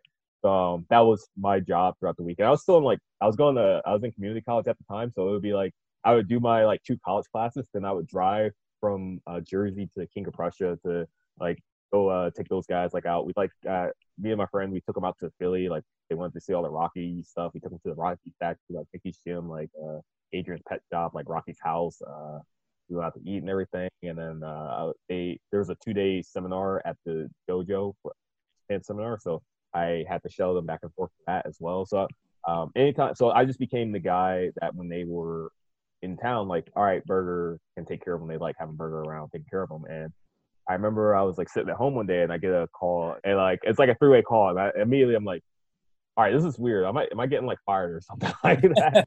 I was like, why is it a three way call? And they call me and they're like, hey, yo, New Japan, they want they want to bring you out to the the dome, like get you taking care of them all the time uh, while you're here. And they it was like he's the words they used were like they said they wanted to bring me out because I was a good guy. That was like the, that was the word. Not had nothing to do with my wrestling ability or whatever. It's just hey, this is a good dude that care of us, so we support him by bringing them out. And I remember I was just like sitting there like stunned on the phone and like silent. They're like, "Are you still there? Like, are you are you are you good?" I'm like, "Oh, like yeah, I'm here." Um, so that was how I got over the first time, just by you know being nice to the guys, and I, and like not like trying to get anything, all right, these guys are cool, and I want to take care of them, make sure their uh, stay is like fine here, and that they brought me out the first time for the uh, January 4th show, Wrestle Kingdom uh, 10, and I was originally supposed to do only the show on the fourth, but they always do like the fourth and the fifth is uh, Korakuen Hall.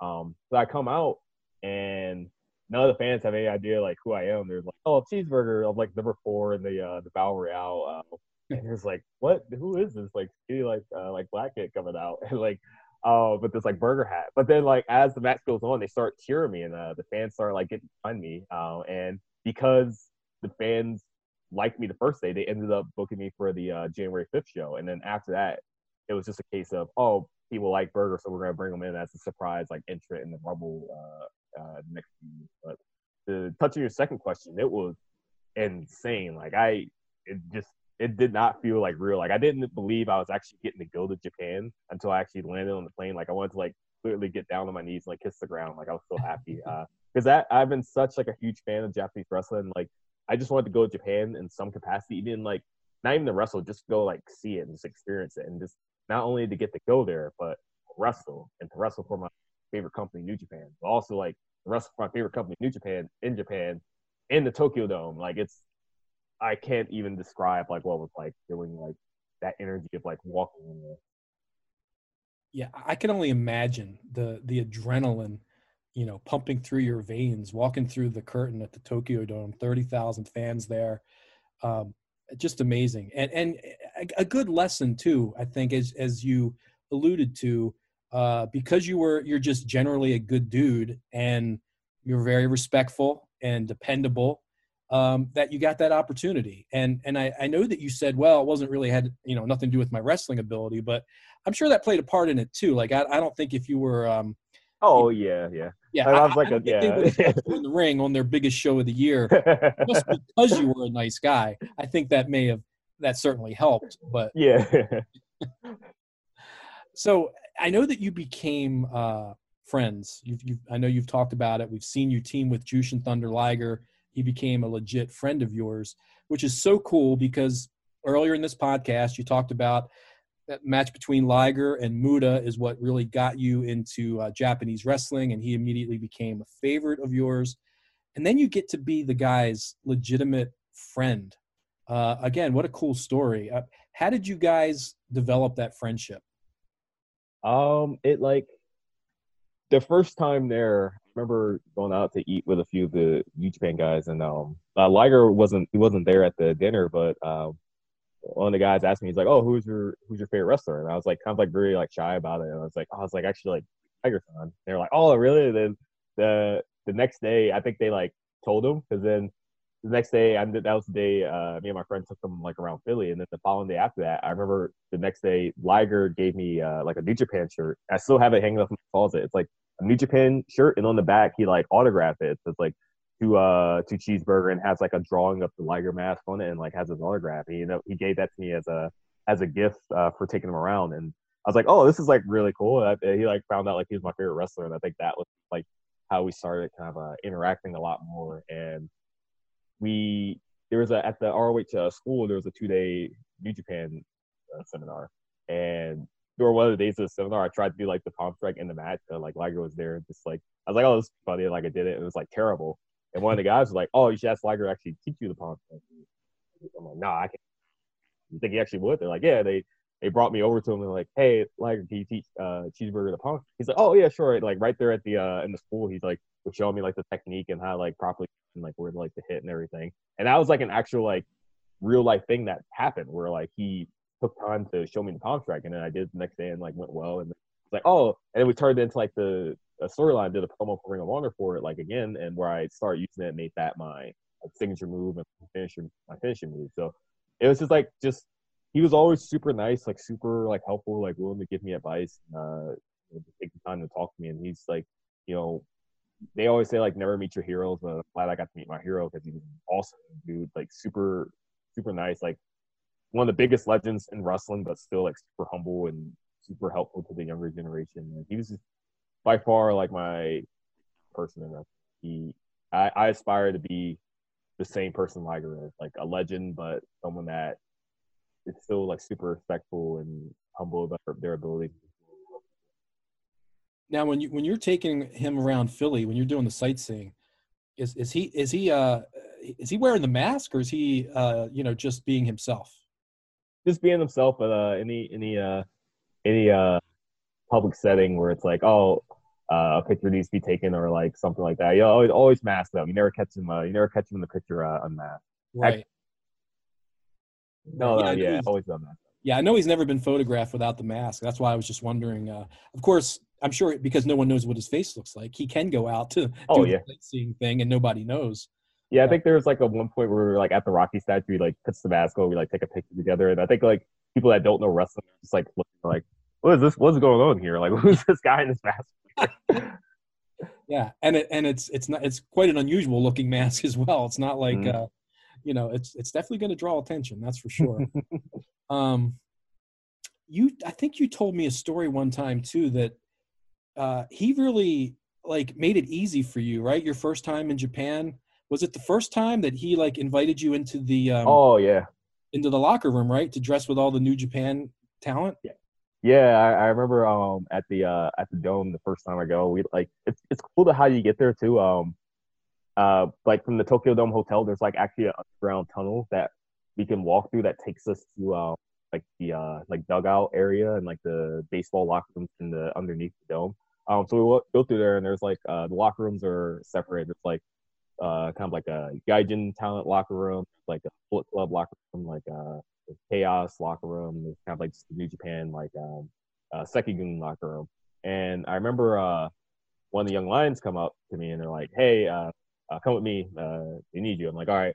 So I like get my like I get my stuff and I start coming over and it's like the out he opens up the door and I walk in. It's like the like the main locker room, like everybody's in there. And I remember I was just like walking in and it was like one of those like record scratch moments where I don't look I don't know if it was this, but it a hundred percent felt like everyone's immediately stopped talking, stopped what they're doing, and just turned and looked at me. and I'm just like standing there with my bag. Oh man, like oh, this is so weird. I'm just like standing there for what felt like a long time. I, I just stand there frozen. I feel like everybody is like looking at me. And then Liger gets up, like, like, oh, hey, hey, everyone, this is Cheeseburger. Like, he's gonna be like joining us in here. He like uh, introduces me, everybody, and then like bows, and then like. I'm like, oh, and I like bow back, and like, and everyone's like, I go up and like meet everybody. Everyone's like super, super cool, like super nice. But I just remember, man, it was like the this that like high school movie like record scratch, like oh man, everyone's looking at me. This is so embarrassing. Like, what what's going on right now? I was so terrified. Wow. And uh, so these are all the biggest all the biggest stars are in there. Yeah. Oh yeah. Are you the only American in in the in that locker room? Um, I think yeah, I think that that year I think I was the only one. Wow, what a great that that's unbelievable. I mean, you're probably thinking, you know, I could retire at this point and I'm good. I actually yeah, I said that to my friend. I was like, I was like, oh man, I was like, I've done the Tokyo Dome. I got to live my dream. I was like, I can just die happy. And they were just like, well, you know, there's still like plenty of other cool things you can do. Like, so don't don't like you. There's still there- there's still plenty of other like cool things to accomplish. Yeah, plenty more to do, but sure. Um, geez, that's I can only imagine, you know, what that must have been like for you uh, to be have Liger welcome you in like that. Um, then you actually get to team with Liger. Mhm. Um, I I think uh, the first time, again, correct me if I'm wrong, was it against the Addiction, uh, Daniels Yes. and Kazarian? hmm Yeah, I like I like that match a lot. That was in uh Chicago, I believe. So what was that like? That that you know now you're getting to actually be in the you know to share the ring with him as your tag team partner, um, and you guys went over in that match too. yeah, that was that was super cool. I, I really I was really pumped for that match. I think that was the first time I got to work uh, CD and uh, Kaz as well. So uh, being again another situation where it's like me and being in there with three veterans, you know, just makes it you know easy for me to do my job. Uh, and I, I really I really enjoyed that match. Um, uh, I love uh, Daniels and Kaz. I'm really I was really happy. Those are two guys Liger has known and has a lot of respect for, and they have a lot of respect for Liger. Um, so just getting to be in there with like three like fantastic wrestling minds is so cool, and the fact that we actually won the match too uh, was a cool moment. Like there's a great picture, uh, uh, a couple of people took from there where like I'm sitting there like cheering after I pinned Daniels, and like Liger like comes up from behind and like hugs me, and I'm just like sitting down, and we're like embracing each other. It's, it, was, it was such a cool moment. Such a cool moment. So I want to talk about um, another Japanese wrestler that I know you became close with, uh, and that's Hana Kimura. Um, Mhm. And I know that you paid uh, tribute to her uh, the match you had against Tracy. Uh, I know you, you put this on your social media that you tied a pink bandana to your boot um, in tribute to her. Mhm. Um, I'm sure everyone knows uh, Hana's uh, story. Uh, you know, for those who don't, um, she uh, passed away tragically. Um, God, what's it been? Has it been a year? It's yeah. Uh, no, it hasn't been a year yet. Um, but uh, it happened like May of last year. This year's going by so fast. It Yeah. like just blown by. Yeah, it, I think it was uh, May last year. Okay. Um, tell me about Hana, how you became friends, and just um, you know, for someone who knew her well, like you did, just what kind of person she was, and um, you know, just I'm sure it's probably still difficult to this day, with 10, 9, 10 months later, to even think about, um, you know, just how tragic that whole thing was. Yeah, it was. Yeah, it was like it was definitely a shock, and like it was something you never think of like something weird like it happened. And, like when I heard the news, it was like a huge blow to my heart. You know, like it was just it just blew my mind. Like I didn't think anything like happened. But um, touch on like how we ended up becoming like friends was uh like I actually like I met her mom before her. Like I I wrestled her mom in New York for a show. Uh, God, I don't remember what year it was. It was I want to say like 2015 in New York. Uh, Nagayo had a uh, show for a company Marvelous uh, in the U.S. and uh, Sumi ended up getting me uh, booked on. Wrestled. It was like a uh, intergender match, like me and uh, this girl Sumi versus uh, Brian Fury and uh, Kyoko Kimura. And I had met Kyoko through that, and we had a, a really fun match. And my second tour of Japan, Sumi was uh, out in Japan because she was wrestling at Stardom. So he invited me and Delirious to come to the Stardom show. And I went there and I saw Kyoko. I was like, I got to see Kyoko again. And uh, Hana was there, but she was supposed to wrestle, but she ended up having a broken wrist. So uh, I went to the show and uh, me and Hana were just kind of standing there watching the matches. And then afterwards, everyone went out to eat uh, and we just sat next to each other. We started like talking and we became like, uh, that was the first time we became uh, friends. And then when I went back uh, home to America, we just exchanged messages and talk like uh, like almost every other day. Yeah, I never got to know her at all. I, I you know, we brought the Stardom uh, talent in for a couple shows, and um, you know, all I got was uh, you know a hand, you know, a chance to shake her hand and say hello. But even in that, just very very brief interaction, um, you know, it sounds cliche, but it really was true. Like someone who has a smile that lights up a room. Mm-hmm. Oh yeah, kind of has this um, uh, sweet personality, and like you could get that even just from a handshake and, and a hello, and just watching her interact with other people. So, um, you know, just so, again, uh, the people who knew her like yourself, I know it was just such a horrible uh, loss. Uh, she was 22 years old, and again, for those who aren't familiar with the story, it was you know she was basically cyberbullied.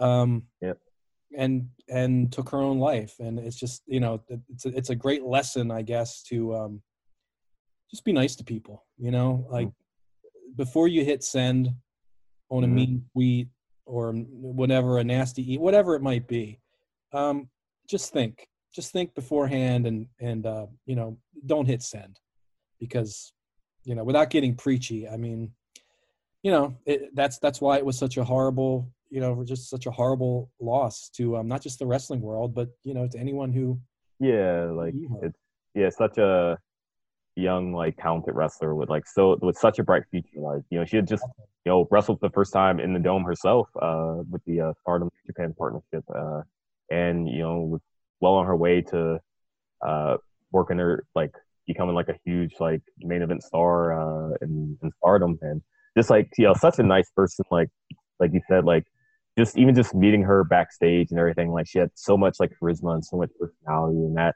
that really showed uh, showed out when she uh, was in the ring. Like and again, like being so young, like getting to wrestle in the Tokyo Dome, uh, wrestling on the you know Square Garden show as well, uh, and getting to travel like she traveled so many different countries to wrestle, like you know had so much potential, uh, and just to see it all kind of taken away because of the cyber bullying over like a stupid reality TV show.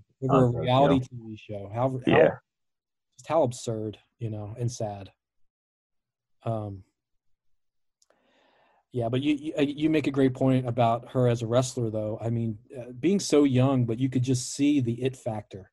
Had Mhm. the it factor, a lot of charisma, good in the ring. You know, obviously her family, uh, you know, was in the business, um, and uh, yeah, I mean, just to think how many more years she would have had as a top star. Yeah, like uh, people, something people don't realize too is like she was a, she could have been like a, you know, if she decided to make the jump eventually to in a, a U.S. promotion, like her English was fantastic and like uh, she was completely self-taught and like she uh, spoke English like incredibly well. Like she could have been uh, like a big star in America as well. Like um, she like uh, she always say she would always like tell me it was bad, but I'm like no, like your English is like super close to perfect, especially like being someone that's like self-taught, you know, it was like really, really good. Uh, like she could have been a, a huge star and like transitioned over to America like easily. Yeah, no doubt about it. No doubt about it. It was great seeing her in Ring of Honor, um, seeing her at the Garden, Mhm. um, and you know, obviously, we would, you know, she she would have, you know, made many more appearances. I'm sure um, in America. Um, yeah, I, I, oh, sorry to interrupt. Uh, there's like um uh, awesome like picture of us that the, like the one of the last times I think we hung out in Japan. Uh, we're all we were like out to dinner at like uh like Sumi and like a bunch of other people, and she had this like one was like uh uh cameras where like you take in like the picture comes out and you like shake it, and like one was like old school like cameras for some reason. But she took like a picture of us together at like dinner and uh gave it to me as like a gift, and I keep that uh all it like because of of her. You mentioned um, her English. I want to transition into uh, your Japanese. Um, uh, how how fluent are you in speaking Japanese? Oh, my ja- my Japanese is so bad. I haven't.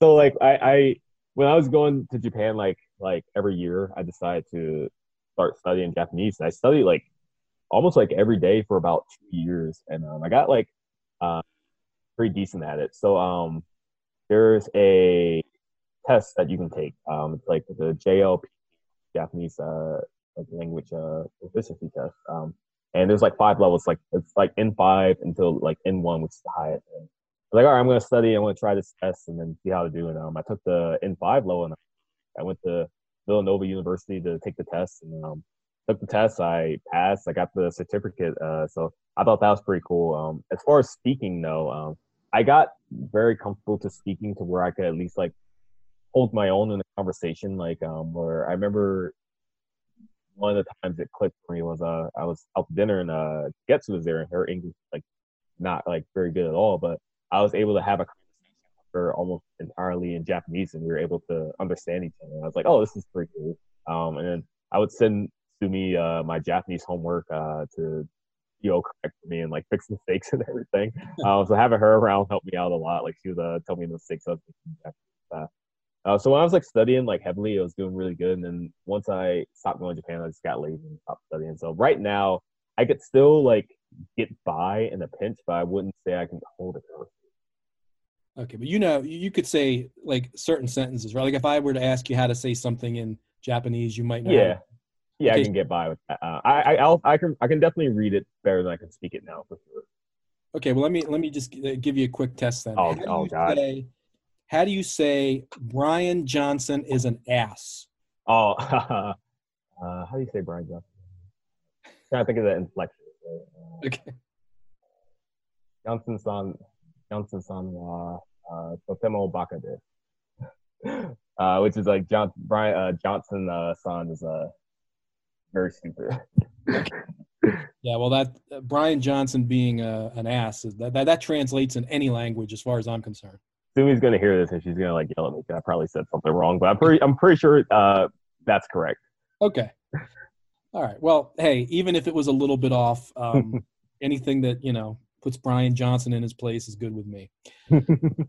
So you mentioned Sumi a few times. Let me ask you that there's another person that um, you've became very good friends with. Um, kind of looks like an odd couple to see the two of you together, but I know that didn't didn't on a Halloween thing one year you dressed up like her and she dressed up like you. Oh yeah, so that's like a match that's lost to the ages. That was on the uh, Jericho. That was oh uh, right, okay. yeah. that was uh I think the last day that we um wrestled there on the, the last the final day of the. Um, it was like Halloween night, so everyone had like costumes. So Sumi came up with the idea of, hey, uh, you should dress up as me and I should dress up as you. I was just right away. I was like, no, absolutely not. And she kept like bringing it up and bringing it up, and finally she convinced me. I was like, all right, fine. So I ended up getting like one of my mom's wigs to wear for like the, the hair.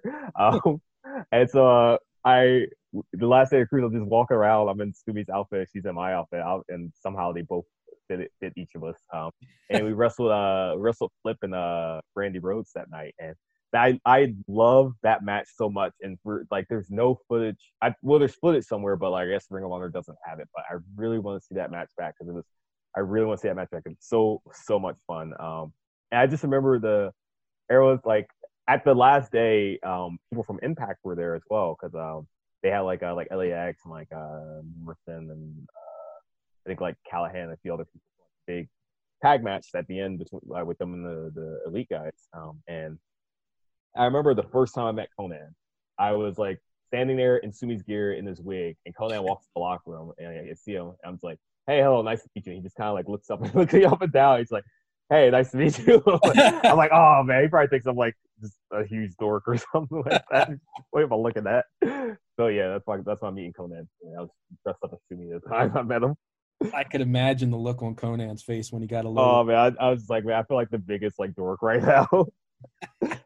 Well, the fact that he no sold it is makes it even better than if he had had a remark or you know. Right. That's perfect. I, I can't imagine what he was thinking. Just like, oh, yeah, there he is in Sumi's gear. Ah, no big Yeah. deal.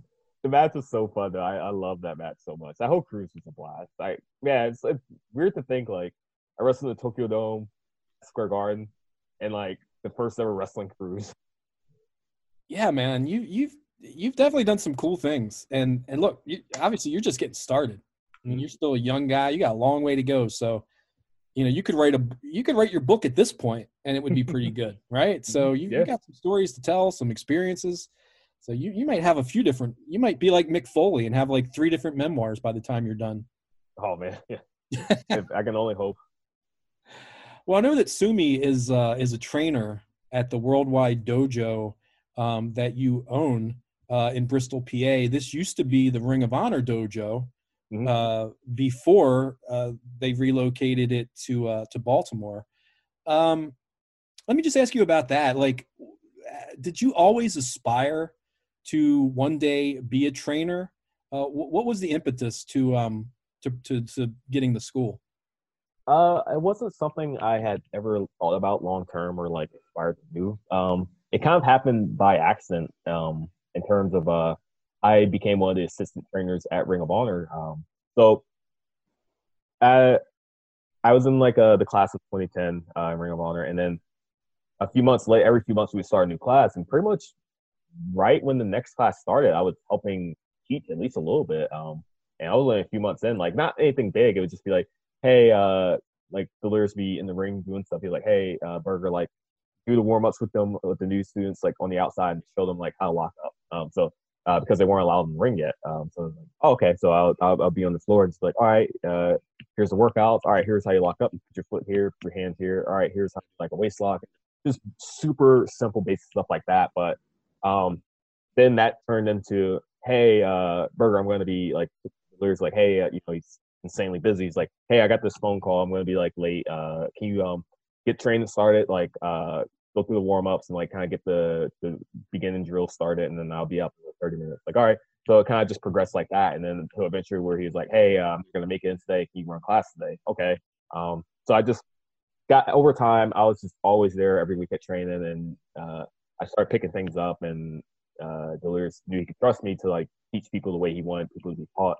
So I just got more and more responsibility over time. Um, and that led to me eventually getting the title of uh, assistant trainer at the uh, ROH dojo for uh, about three, four years, I want to say. Um, I, I worked as an assistant trainer uh, there. And then when the dojo was moving, and the facility was getting shut down and everything was going to go, my students that all lived in the area, you know, their home was moving. You know, it's like it just all of us. Like that was a hard time for all of us at the dojo. You know, we, Ring of Honor was our home, and grew up in wrestling, and just to see our home essentially like taken away from us was like a huge blow to us. Uh, so uh, all my students were wondering like, all right, um, you know, Baltimore's so far, we don't want to move to Baltimore, and like we don't even know if we're like welcome at the new dojo. So what can we we do. There was like so many questions were up in the air about whether they would be welcome at the new Baltimore dojo, and uh, you know, besides that point, it's just you know a very far drive. So I was like, all right, well, all right, here's what I'll do. I got some money saved up. I'm gonna reopen the school. I just like I was like, I want to give my students a place to continue their training. I don't want them to lose their home. So I decided, all right, this is gonna be a big undertaking, and this may not work out. This may only last a few months, but screw it, I'm gonna try and open the school up as a own and keep it afloat. Um, and when I told Sumi that, she immediately wanted to jump on as like a uh, uh, the other trainer. She's like, I want to help you out. You know, I've been my friend for years. I want to help you out with this and you know make it easier for you. And she, you know, it's been awesome having her around. So the school opened up in May of 2018, and thankfully we've been going strong ever since. We have a bunch of fantastic students, and uh, I'm really glad I decided to make. Uh, like me myself as well, I didn't. I got the offer to go on to Baltimore and continue being the trainer at the Always Dojo, at the Always Dojo, and I didn't want to make the move to Baltimore. I wanted to, you know, stay where I was in Jersey. Uh, so I'm glad I decided to take a leap of faith, and I'm glad it's starting to work out. Absolutely, and this is another way, um, you know, for your legacy uh, to continue beyond just what you do in the ring. Um, obviously, you're, as we've said, you've you've had a lot of great moments in your career. You've got a lot of great moments still to come, but now you will have the next generation of stars. Uh, some of them coming through your school, you you training them, putting them on their path, and that's another way for your legacy to live on, which is awesome. Oh man, it's it's the best part. Like I like, um, I, as much as I love wrestling, like I feel like my true passion like now is being a trainer and getting to help people achieve their goals and achieve their dreams. And it's been so awesome seeing like so many of my students like get opportunities in Ring of Honor, like uh, Ryan Nova, Eli Isom, now Vita VonStarr, all um, become like gotten so many opportunities and a chance to be on the ROH roster. Getting to see them grow uh, like evolve is has been the coolest thing. And, getting, and not just them, but my students on the come up there are on getting to see them do like so many cool things these as well. Like it's been it's been super cool. Uh, it's been it's been it's been cool. Just uh, I feel like this is my like true calling, uh, teaching the next. Well, I don't want to put any you know additional pressure on him, but Eli Isom, I, I get the feeling that this this kid's gonna gonna really make his mark in this business. No, yeah, definitely. Uh, he's he's super super talented. Uh, he uh, he's one of the he picked wrestling up like probably uh, out of all the students like I've helped teach uh, one of the fastest. Like normally, like roughly on average, like someone to have their first match, I would say it take on average about. And, uh, he managed to do it in about like he was ready for his first match in about six months, which is like super unheard of. Like he like he progressed like insanely fast. Like he's a natural athlete and been playing sports, football, like amateur wrestling all uh, entire life. So he picked things up really really fast, and uh, uh, it was one of the coolest moments of my career, and probably one of my like favorite periods was uh getting to do 3S with uh Eli and Ryan Nova. I'm a big fan of Ryan as well. Like both those guys have so much. Uh, two of my like best students I've ever taught. Uh, Eli and Ryan. Well, you know, the other thing I really like about Eli on a personal level is, uh, you know, he's not from Baltimore, but he's a Baltimore Ravens fan. Which Yeah, uh, it's like the weirdest thing. I don't get that. it's so it's so he loves the Ravens. I, I don't know how that happened. Uh, but uh, I, did you see uh him and uh, Malonis going back and forth with uh during the football season? Oh yeah, oh yeah, and and look, I go back and forth with Malonis myself. you know, Malonis obviously huge Pittsburgh Steelers fan. Myself, uh, you know, Ravens season ticket holder since day one. You know, Ah, okay. lifelong, lifelong Baltimorean. I actually write for the Ravens website. Um, so yeah, Malonis and I have had. He's actually Malonis is in my fantasy football league. Believe it or not. oh God, I, I bet Um, that's yeah, we, we we go back and forth a lot, um, and I know that that Eli is on the right side, country. and I and I appreciate that he's not even a Baltimorean. He's an Mhm. Indiana kid, but he sees the greatness of the Baltimore Ravens. So I appreciate that Well, about him. it's, but I gotta like take- uh, oh go ahead. I got to take umbrage with one with one thing that you said though. You're like, Oh, yeah, I didn't want to move to Baltimore. Why? What's wrong with Baltimore? I don't I don't like. Baltimore. Uh, What? I saw uh, okay. No offense to anyone that lives in Baltimore. Sorry, Kevin. I, I anytime I've been like, you know, Ring of Honor's going to Baltimore so much, and I just never liked Baltimore. I just find it like very like unappealing. Uh, like kind of dirty to be honest. Um, Oh, Charms. It's called Charm City. uh, there's no charm. I don't know. You don't see the it's charm. just like it, there's how I'll go to Baltimore, I don't see a lot of charm. Like Oh. uh, it's it's it's not it's not a fun city. I don't I don't like Baltimore at all. I, I'll, I'll okay. I'm fine. I'll take that back. I'm fine going there for two hours. Um, anything more than that, I'm uh. All right. Well, you know, anyone who in Baltimore who listens to this now, when we do get fans back, I'm gonna get booed so bad. out of the UMBC arena. I, I love the Baltimore fans. I will say I, the fans of Baltimore are awesome because Baltimore is where Cheeseburger was born, so they've always been That's right. supportive. But the- That's the- right. in terms of living in Baltimore, I'm not a fan. Okay. And you live where now? Uh, I live in Jersey. I live like near uh, Berlin. Ah, okay. I'm from uh, Trenton originally. Uh, I lived in uh, Morrisville, PA for uh, 10 years or something like that. Because when, I, when I first started training, uh, when I first went to research and wrestling schools, um, where I lived at in PA, I, I, I found two. It was the Ring of Honor School and the Chikara School. And uh, the Chikara School was like 40 minutes away up in, they used to, they had their training school in the, the back of the uh, ECW arena, actually. Um, so they were like uh, way up there, And but the ROH school is only about 15 minutes from me in Bristol. Right, I'm still trying to digest Jersey's better than Baltimore, but Well, I, I mean, uh, Jersey's like Jersey's has its problems too, but yeah, I like I like I've living in Jersey, Jersey. a lot better. been to, I've been to different places in Jersey. I, you I'm not saying Jersey's the best. I'm not I couldn't Jersey. wait to get back to Baltimore. I'll tell you that. All right. Well, maybe you're just not going to the right places in Baltimore. Maybe I don't know. Next time, like when things start to get back to normal, I don't know. Maybe I'll show you some good places in I like I like the harbor. I actually um uh my junior high school class trip we went to Baltimore. On a, okay. um, we went to uh like three different places. I can't remember the other one, but we went to um I don't know if it's I have no idea if it's still open. I went there like so like you know, over like 12 years ago, but there's a place called the uh, Black and Wax Museum. Uh and it's Yep. like a wax museum full of uh, just black history and black culture. It was super awesome. It's really cool to see. Actually, that place still open after COVID. I Actually, go back because that that place like was really awesome. It was uh for any, I don't know if, I don't know anyone else that's ever been there, but yeah, the Blacks and Wax Museum. And There's- went to the oh, go ahead. No, I was gonna say there. There's that's a that's a great place. There's some other nice places to see. Uh, You know, if you love baseball, Camden Yards is a great place to see a We, ball we game. did we did go to the uh, harbor. I did spend time at the Yeah. harbor. And that the harbor was nice. Yeah, Inner Harbor is definitely the place where all the all the tourists go. But yeah, there's some hidden gems. But look, I you probably watched The Wire, and that yeah, I love the wire. you watch The Wire, and you're like, oh, I mean, I don't think that's helped the tourism business in Baltimore. the wire is actually like uh, my favorite TV drama too, so that doesn't Yeah. help. I honestly, as a Baltimore guy, I, refused to watch it just because I knew it would make me um, it would make me angry. Probably just although I will say this: that yes, there is a crime problem in Baltimore. Um, so maybe it's not too far from the truth, but I yeah, I mean, I'm like, I get it. I'm like one town over from Camden. And That's Jersey. right. It's not, it's not. Yeah, I get it. Yeah, yeah. I, I've well, I'm not going to tell my Camden story.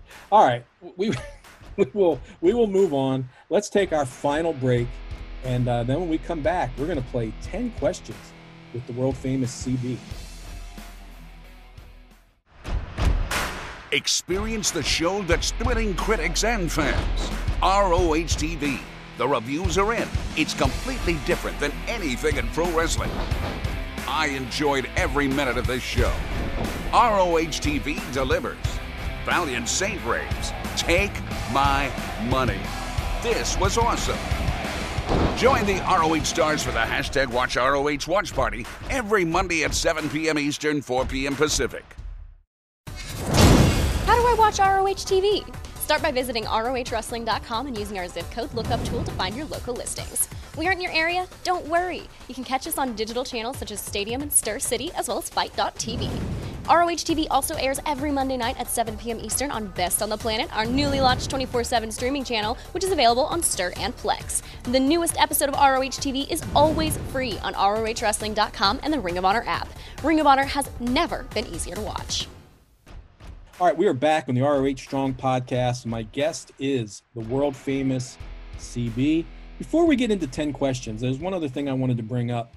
Um, I know that uh, now that you've you know reinvented yourself, world famous CB is kind of a hot uh, commodity right now. You're probably going to be doing uh, some more of these interviews. You're going to be hitting the podcast circuit. I guess you know, talking to the wrestling press. Probably going to get asked a lot of the same questions, tell a lot of the same stories. Is there any exclusive story uh, that we haven't talked about yet? An exclusive for the ROH Strong podcast? Uh, can I tell uh, my favorite road trip story? Sure. Um, I don't know if you're looking for like news or just like stories in general, but I have a great road trip story. That, that we could say, you know, this is an exclusive, and don't tell it on any of your other media appearances. So I will, I will say, I told it briefly one other, but it was for our uh, pal Ryan Sullivan. I think, I think okay. I get, I think I get a pass, and that was an ROH, you know, his ROH. Uh, it's only for ROH podcasts. Okay. okay. All right. Um, my favorite road trip story uh, involves uh, Ryan Nova. I love telling the story. Um, so uh, we are going down to Florida. It's like uh, in the car. I think it's me, Ryan Nova, Eli, and I want to say Shaheem Ali, and maybe like one of my other students. Um, for anyone that's traveled through North Carolina, uh, South Carolina, down to Florida, you'll know you pass by a place called South of the Border, which is like a um, course, like it's like a it's like a tourist trap, but it's like um has like cool like Mexican restaurants and like attractions and all this stuff. Um, and every time I've been through there, it's always been at nighttime, but it, like there's a bunch of lights and everything. But um, we stopped there for gas, and um, we there's like one like there's like a 24 hour like Mexican uh, restaurant in there, and I remember going in with uh, Ryan. I think they had like like it's like two dollar or like dollar like tamales or something. And I'm standing there and Ryan's like, "Oh man, they got like dollar tamales. I've never had tamale before." I'm like, "Oh yeah, tamales are like super good. You should try it." Uh, so he gets the tamale. Um, get back in the car and I'm driving. Uh, and Ryan's in the the uh, passenger seat next to me. Eli's in like the I'll leave something in the back. Um, so we're driving, and um, I'm like just listening to the music, kind of just driving. Like Ryan's eating this tamale, and he finishes. He finishes his tamale, and I go, "Oh, how'd you like it? Was it? Do you think it was good? You know, because uh, tamales are fantastic." He's like, "He's like, yeah, it was good, but like, man, it was like super, super tough, and like the skin was like super tough."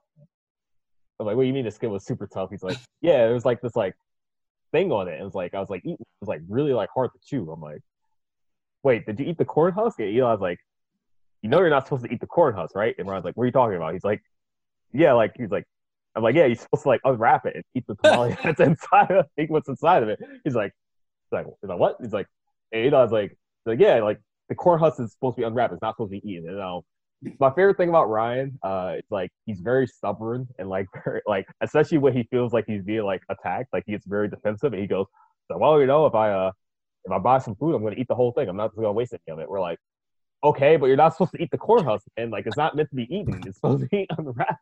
And he's like, like, well, you know, uh, like if I get if I, if I buy food, I like to eat the whole thing. I'm like, so when you eat a banana, do you eat the do you eat the peel or do you just eat the banana part? And he had, he had no response for that. I'm like, man, I'm like, why are you being so defensive? We're just trying to tell you you're not supposed to eat the corn husk part. Yeah, at that point you got to be like, dude, just take the L on this one.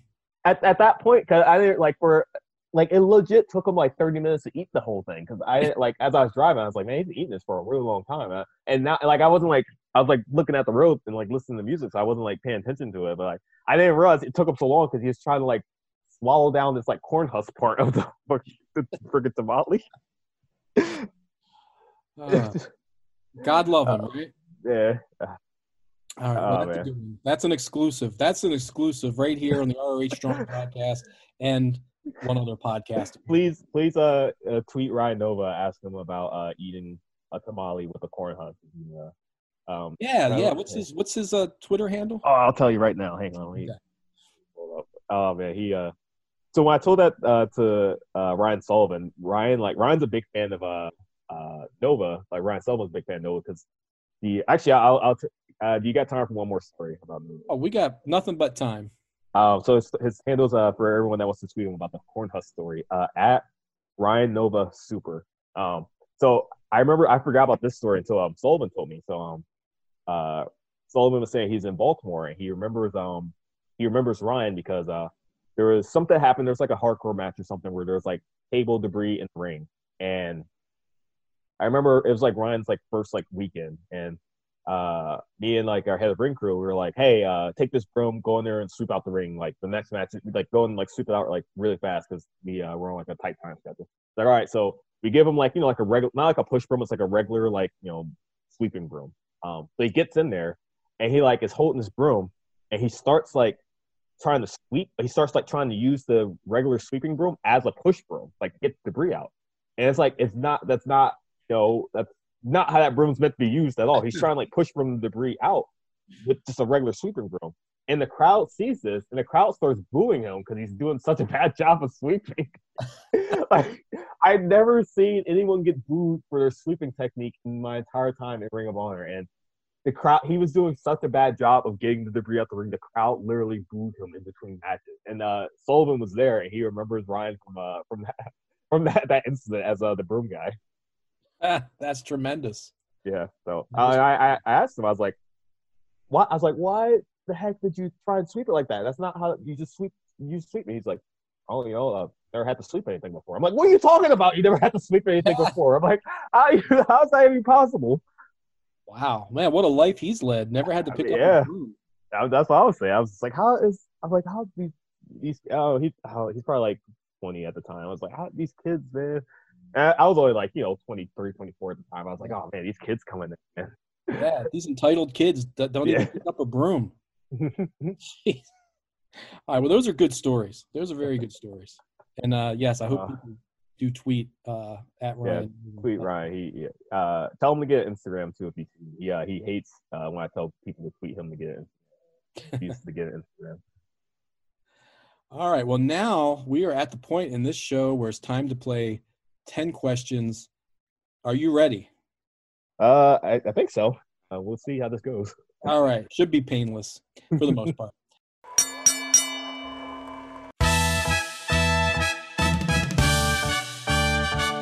And it is now time for 10 questions with Kevin. Uh, question number one What's something on your bucket list? And this could Oh. be wrestling related or not, it, whatever. Um, wrestle in Mexico.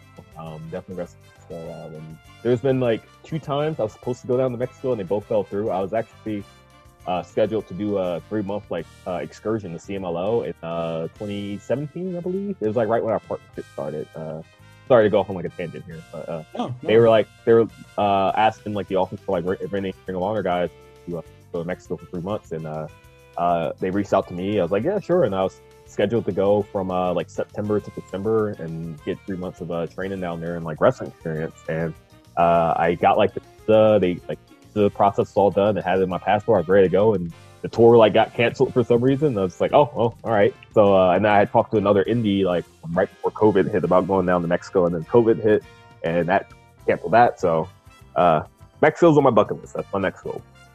Yeah, that would be cool. Three months uh, wrestling for CMLL. I was like super paranoid and super nervous, but I was like, oh, this is cool. But especially because I was going by myself, I was like, I don't know how this is gonna go, but whatever you only, you know live once, so why not? Absolutely. More experience, another chapter for the book. Mhm. All right, question number two.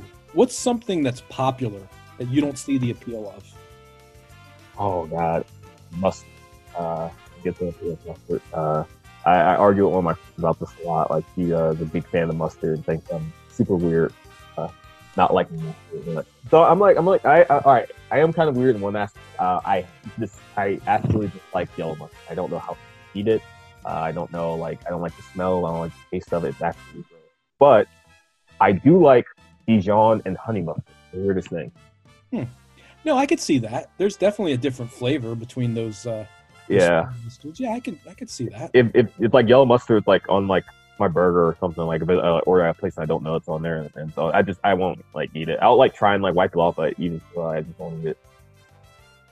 So, do you like hot dogs? I do like hot dogs. What do you put on it? Um, usually if it's just like a regular hot dog, like usually just uh, ketchup. But if, if there's like a chili option, I'll put uh, chili on it. Okay. All right. Ketchup on a hot dog. That that's gross. Just but just just so you know, that's really gross. No, no. Horrible. I can't understand people that put ketchup on hot dogs, but I get that's something we'll have to agree to disagree on. All right. Question number three. Who is your celebrity crush? Oh, that's very crush. Uh, off top of my head, I'd probably say either uh, uh, probably Mila. Yeah, uh, yeah, big Mila, Mila Kunis fan growing up. Okay. Right, that's a good one. Question number four. Are you a dog person, a cat person, both, or neither? Oh, so if you asked me this question about like a few years ago, I would said dog person exclusively. Um, now I'm both. I'm a cat person as well. And uh, another like side story, we actually had a dojo cat that lived in my school for a few months, uh, like uh, the other like a few years ago. Uh, one of my students like left training and he came back. Hey, this cat like keeps me and won't leave me alone. So he just brought it up to the school. And uh, me and Sumi were there. We thought like maybe it was like it was super friendly, so we thought it was someone's pet. So uh, we let it live at the dojo, and we were trying to find the owner, and it ended up being a, a stray. And decided to keep it at the dojo and like turn the back room. It's like a little like a cat room for it, and we just housed at the dojo, and then like lived there for a few months. And I eventually uh, gave it to uh, one of my friends, but yeah, that cat was uh, that cat really changed my mind about uh, cats. Like I, I love that cat so much. Okay. We actually, uh, oh sorry, go ahead. no, go ahead. We uh, we actually ended up naming the cat uh, Mayu after uh, Mayu Iwatani. Oh wow. Okay, that's cool. Now, did the did the cat get in the ring and take any bumps? It got in the ring. It wasn't supposed to. Like it, uh, I would. Uh, so we had it in the back room for a while, and then we eventually like let uh we like when we like were close to school, we let it out in the ring area. And sometimes it'll come up and sitting in the ring, and I was like, all right, you know, you're not supposed to be up there. he would like run back room. All right, question number five. Who would play you in your life story? Oh man, uh, we actually had spent a road trip like discussing this exact topic. Um, we uh, we everyone that was on Ring Crew, we cast them in like a movie, and we came up with like actors that would play each character. So I think mine was um, his name, the, the, the guy that played uh Chris Rock and Everybody Hates Chris. His name's like Tyler or something. I always like remember. his I know who you The- mean. Yeah, the dude from Everybody Hates Chris. That would that would that would uh, And not a bad choice. Okay. Sometime somehow, um, at some point, I have to ask you who some of the other uh, actors might be who are portraying. This is all Ring of Honor talent you were talking about, right? Yeah. Oh man, I had the list. I can't remember. Uh, I think the Delirious was um, uh, I want to say Patrick Stewart. I think he got Patrick Stewart. I love it. Um, I think uh, Rhett. We asked Rhett who would play him, and he said, um, I think he said a more in shape Jason Segel. uh, I think he said more in shape Jason Segel. interesting. And wh- Rhett, Rhett is um, he's an interesting dude. Let's just leave Oh it. yeah, he's very very. interesting. All right, question number six. Have you ever had a paranormal experience? And if not, do you believe in its existence? nothing like too nothing like too crazy. Like I've heard like weird weird weird stuff. Like I've heard like stuff like um but nothing like really crazy. I, I ended up being on um a paranormal podcast in the Jericho Cruises, uh me, Mandy and uh Beer City Bruce paranormal activity.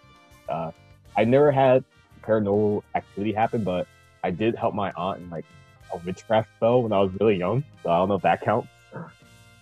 Wait, say that again. Uh, I helped my aunt in a witchcraft spell when I was really young. That's what I thought Uh, you. So uh, I told uh, I, I, it was like a, po- a paranormal podcast on the Jericho Cruise. I told the story on.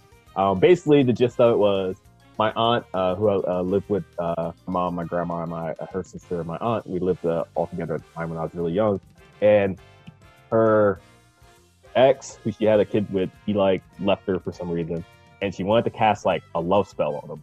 So cast the love spell. She got all the materials, but she needed like some kind of like branch or something. And we had a tree in the, the backyard of my grandma's house. So I had to climb up the tree and get like a branch off to give it to the cast spell. And you know what, man? I'm not saying I'm not saying it worked, but he was back. They were back together like two weeks later. Um, that's all I'm saying. Hey, that's proof as far as I'm concerned. Hey, I mean, it, it, it didn't last though, but it uh, ended up working somehow. Uh, fun fact too, uh, uh, her ex's uh, nickname was uh, actually Keys as well. No kidding. Yeah, I'm actually that exactly dead serious about that. All right, question number seven. Do you have a guilty pleasure? Is there something that you like that maybe you wouldn't want to admit? Uh, I, my my workout playlist would be a big shock some. Um, I would I would say that. Like uh, I like listening to some really weird stuff sometimes to get me to get me that uh, get me through that workout. Like uh, I'll I'll, I'll give people just one uh example. Um, how do I say her name? Like Bhad Bhabie. Like uh, she was the girl that um got really popular from being like "Catch Me Outside." How about that on like uh, Oh yeah, yeah, or something? yeah. She she makes like music now. Like one of her songs, it's called like with like Yo- Lil Yachty's. Big fan of that song. Look out for. All right. Well, yeah, that probably qualifies as a, as a guilty pleasure. I, I thought her 15 up like no, yeah, she she's still sticking around. She actually her music's not bad actually. Um, uh, but I, I wouldn't like play it in like the car on like a road trip while I'm getting some uh, weird. Look. Yeah, yeah, I could. Yeah, I, I definitely see where you're coming from there. Well, here's another music question. Uh, question number eight. Do you remember the first concert that you attended? The first concert I attended, it was actually on the Jericho. Uh, that was the first time. It, it surprised. Like I told people that, and they were like their minds were blown. Um, the very first time I ever went to a concert was when we were on the Jericho cruise. And I listened to Fozzy play live. I was like, "Whoa, this is like what a concert is like. This is awesome." I was like, "I, I like."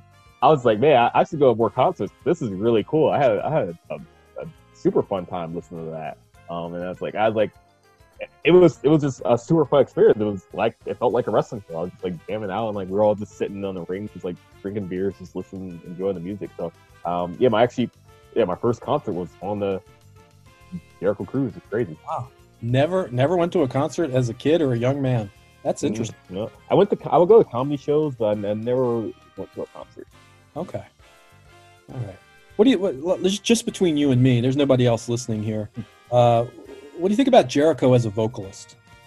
I like I like them. I like Bobby. Uh, I, there's a couple of other songs I like having on my playlist. Like uh, I'm a big fan of uh, Judas, uh, Drinking with Jesus. Um, I want to be. Oh, God, why can't I think of it? There's um.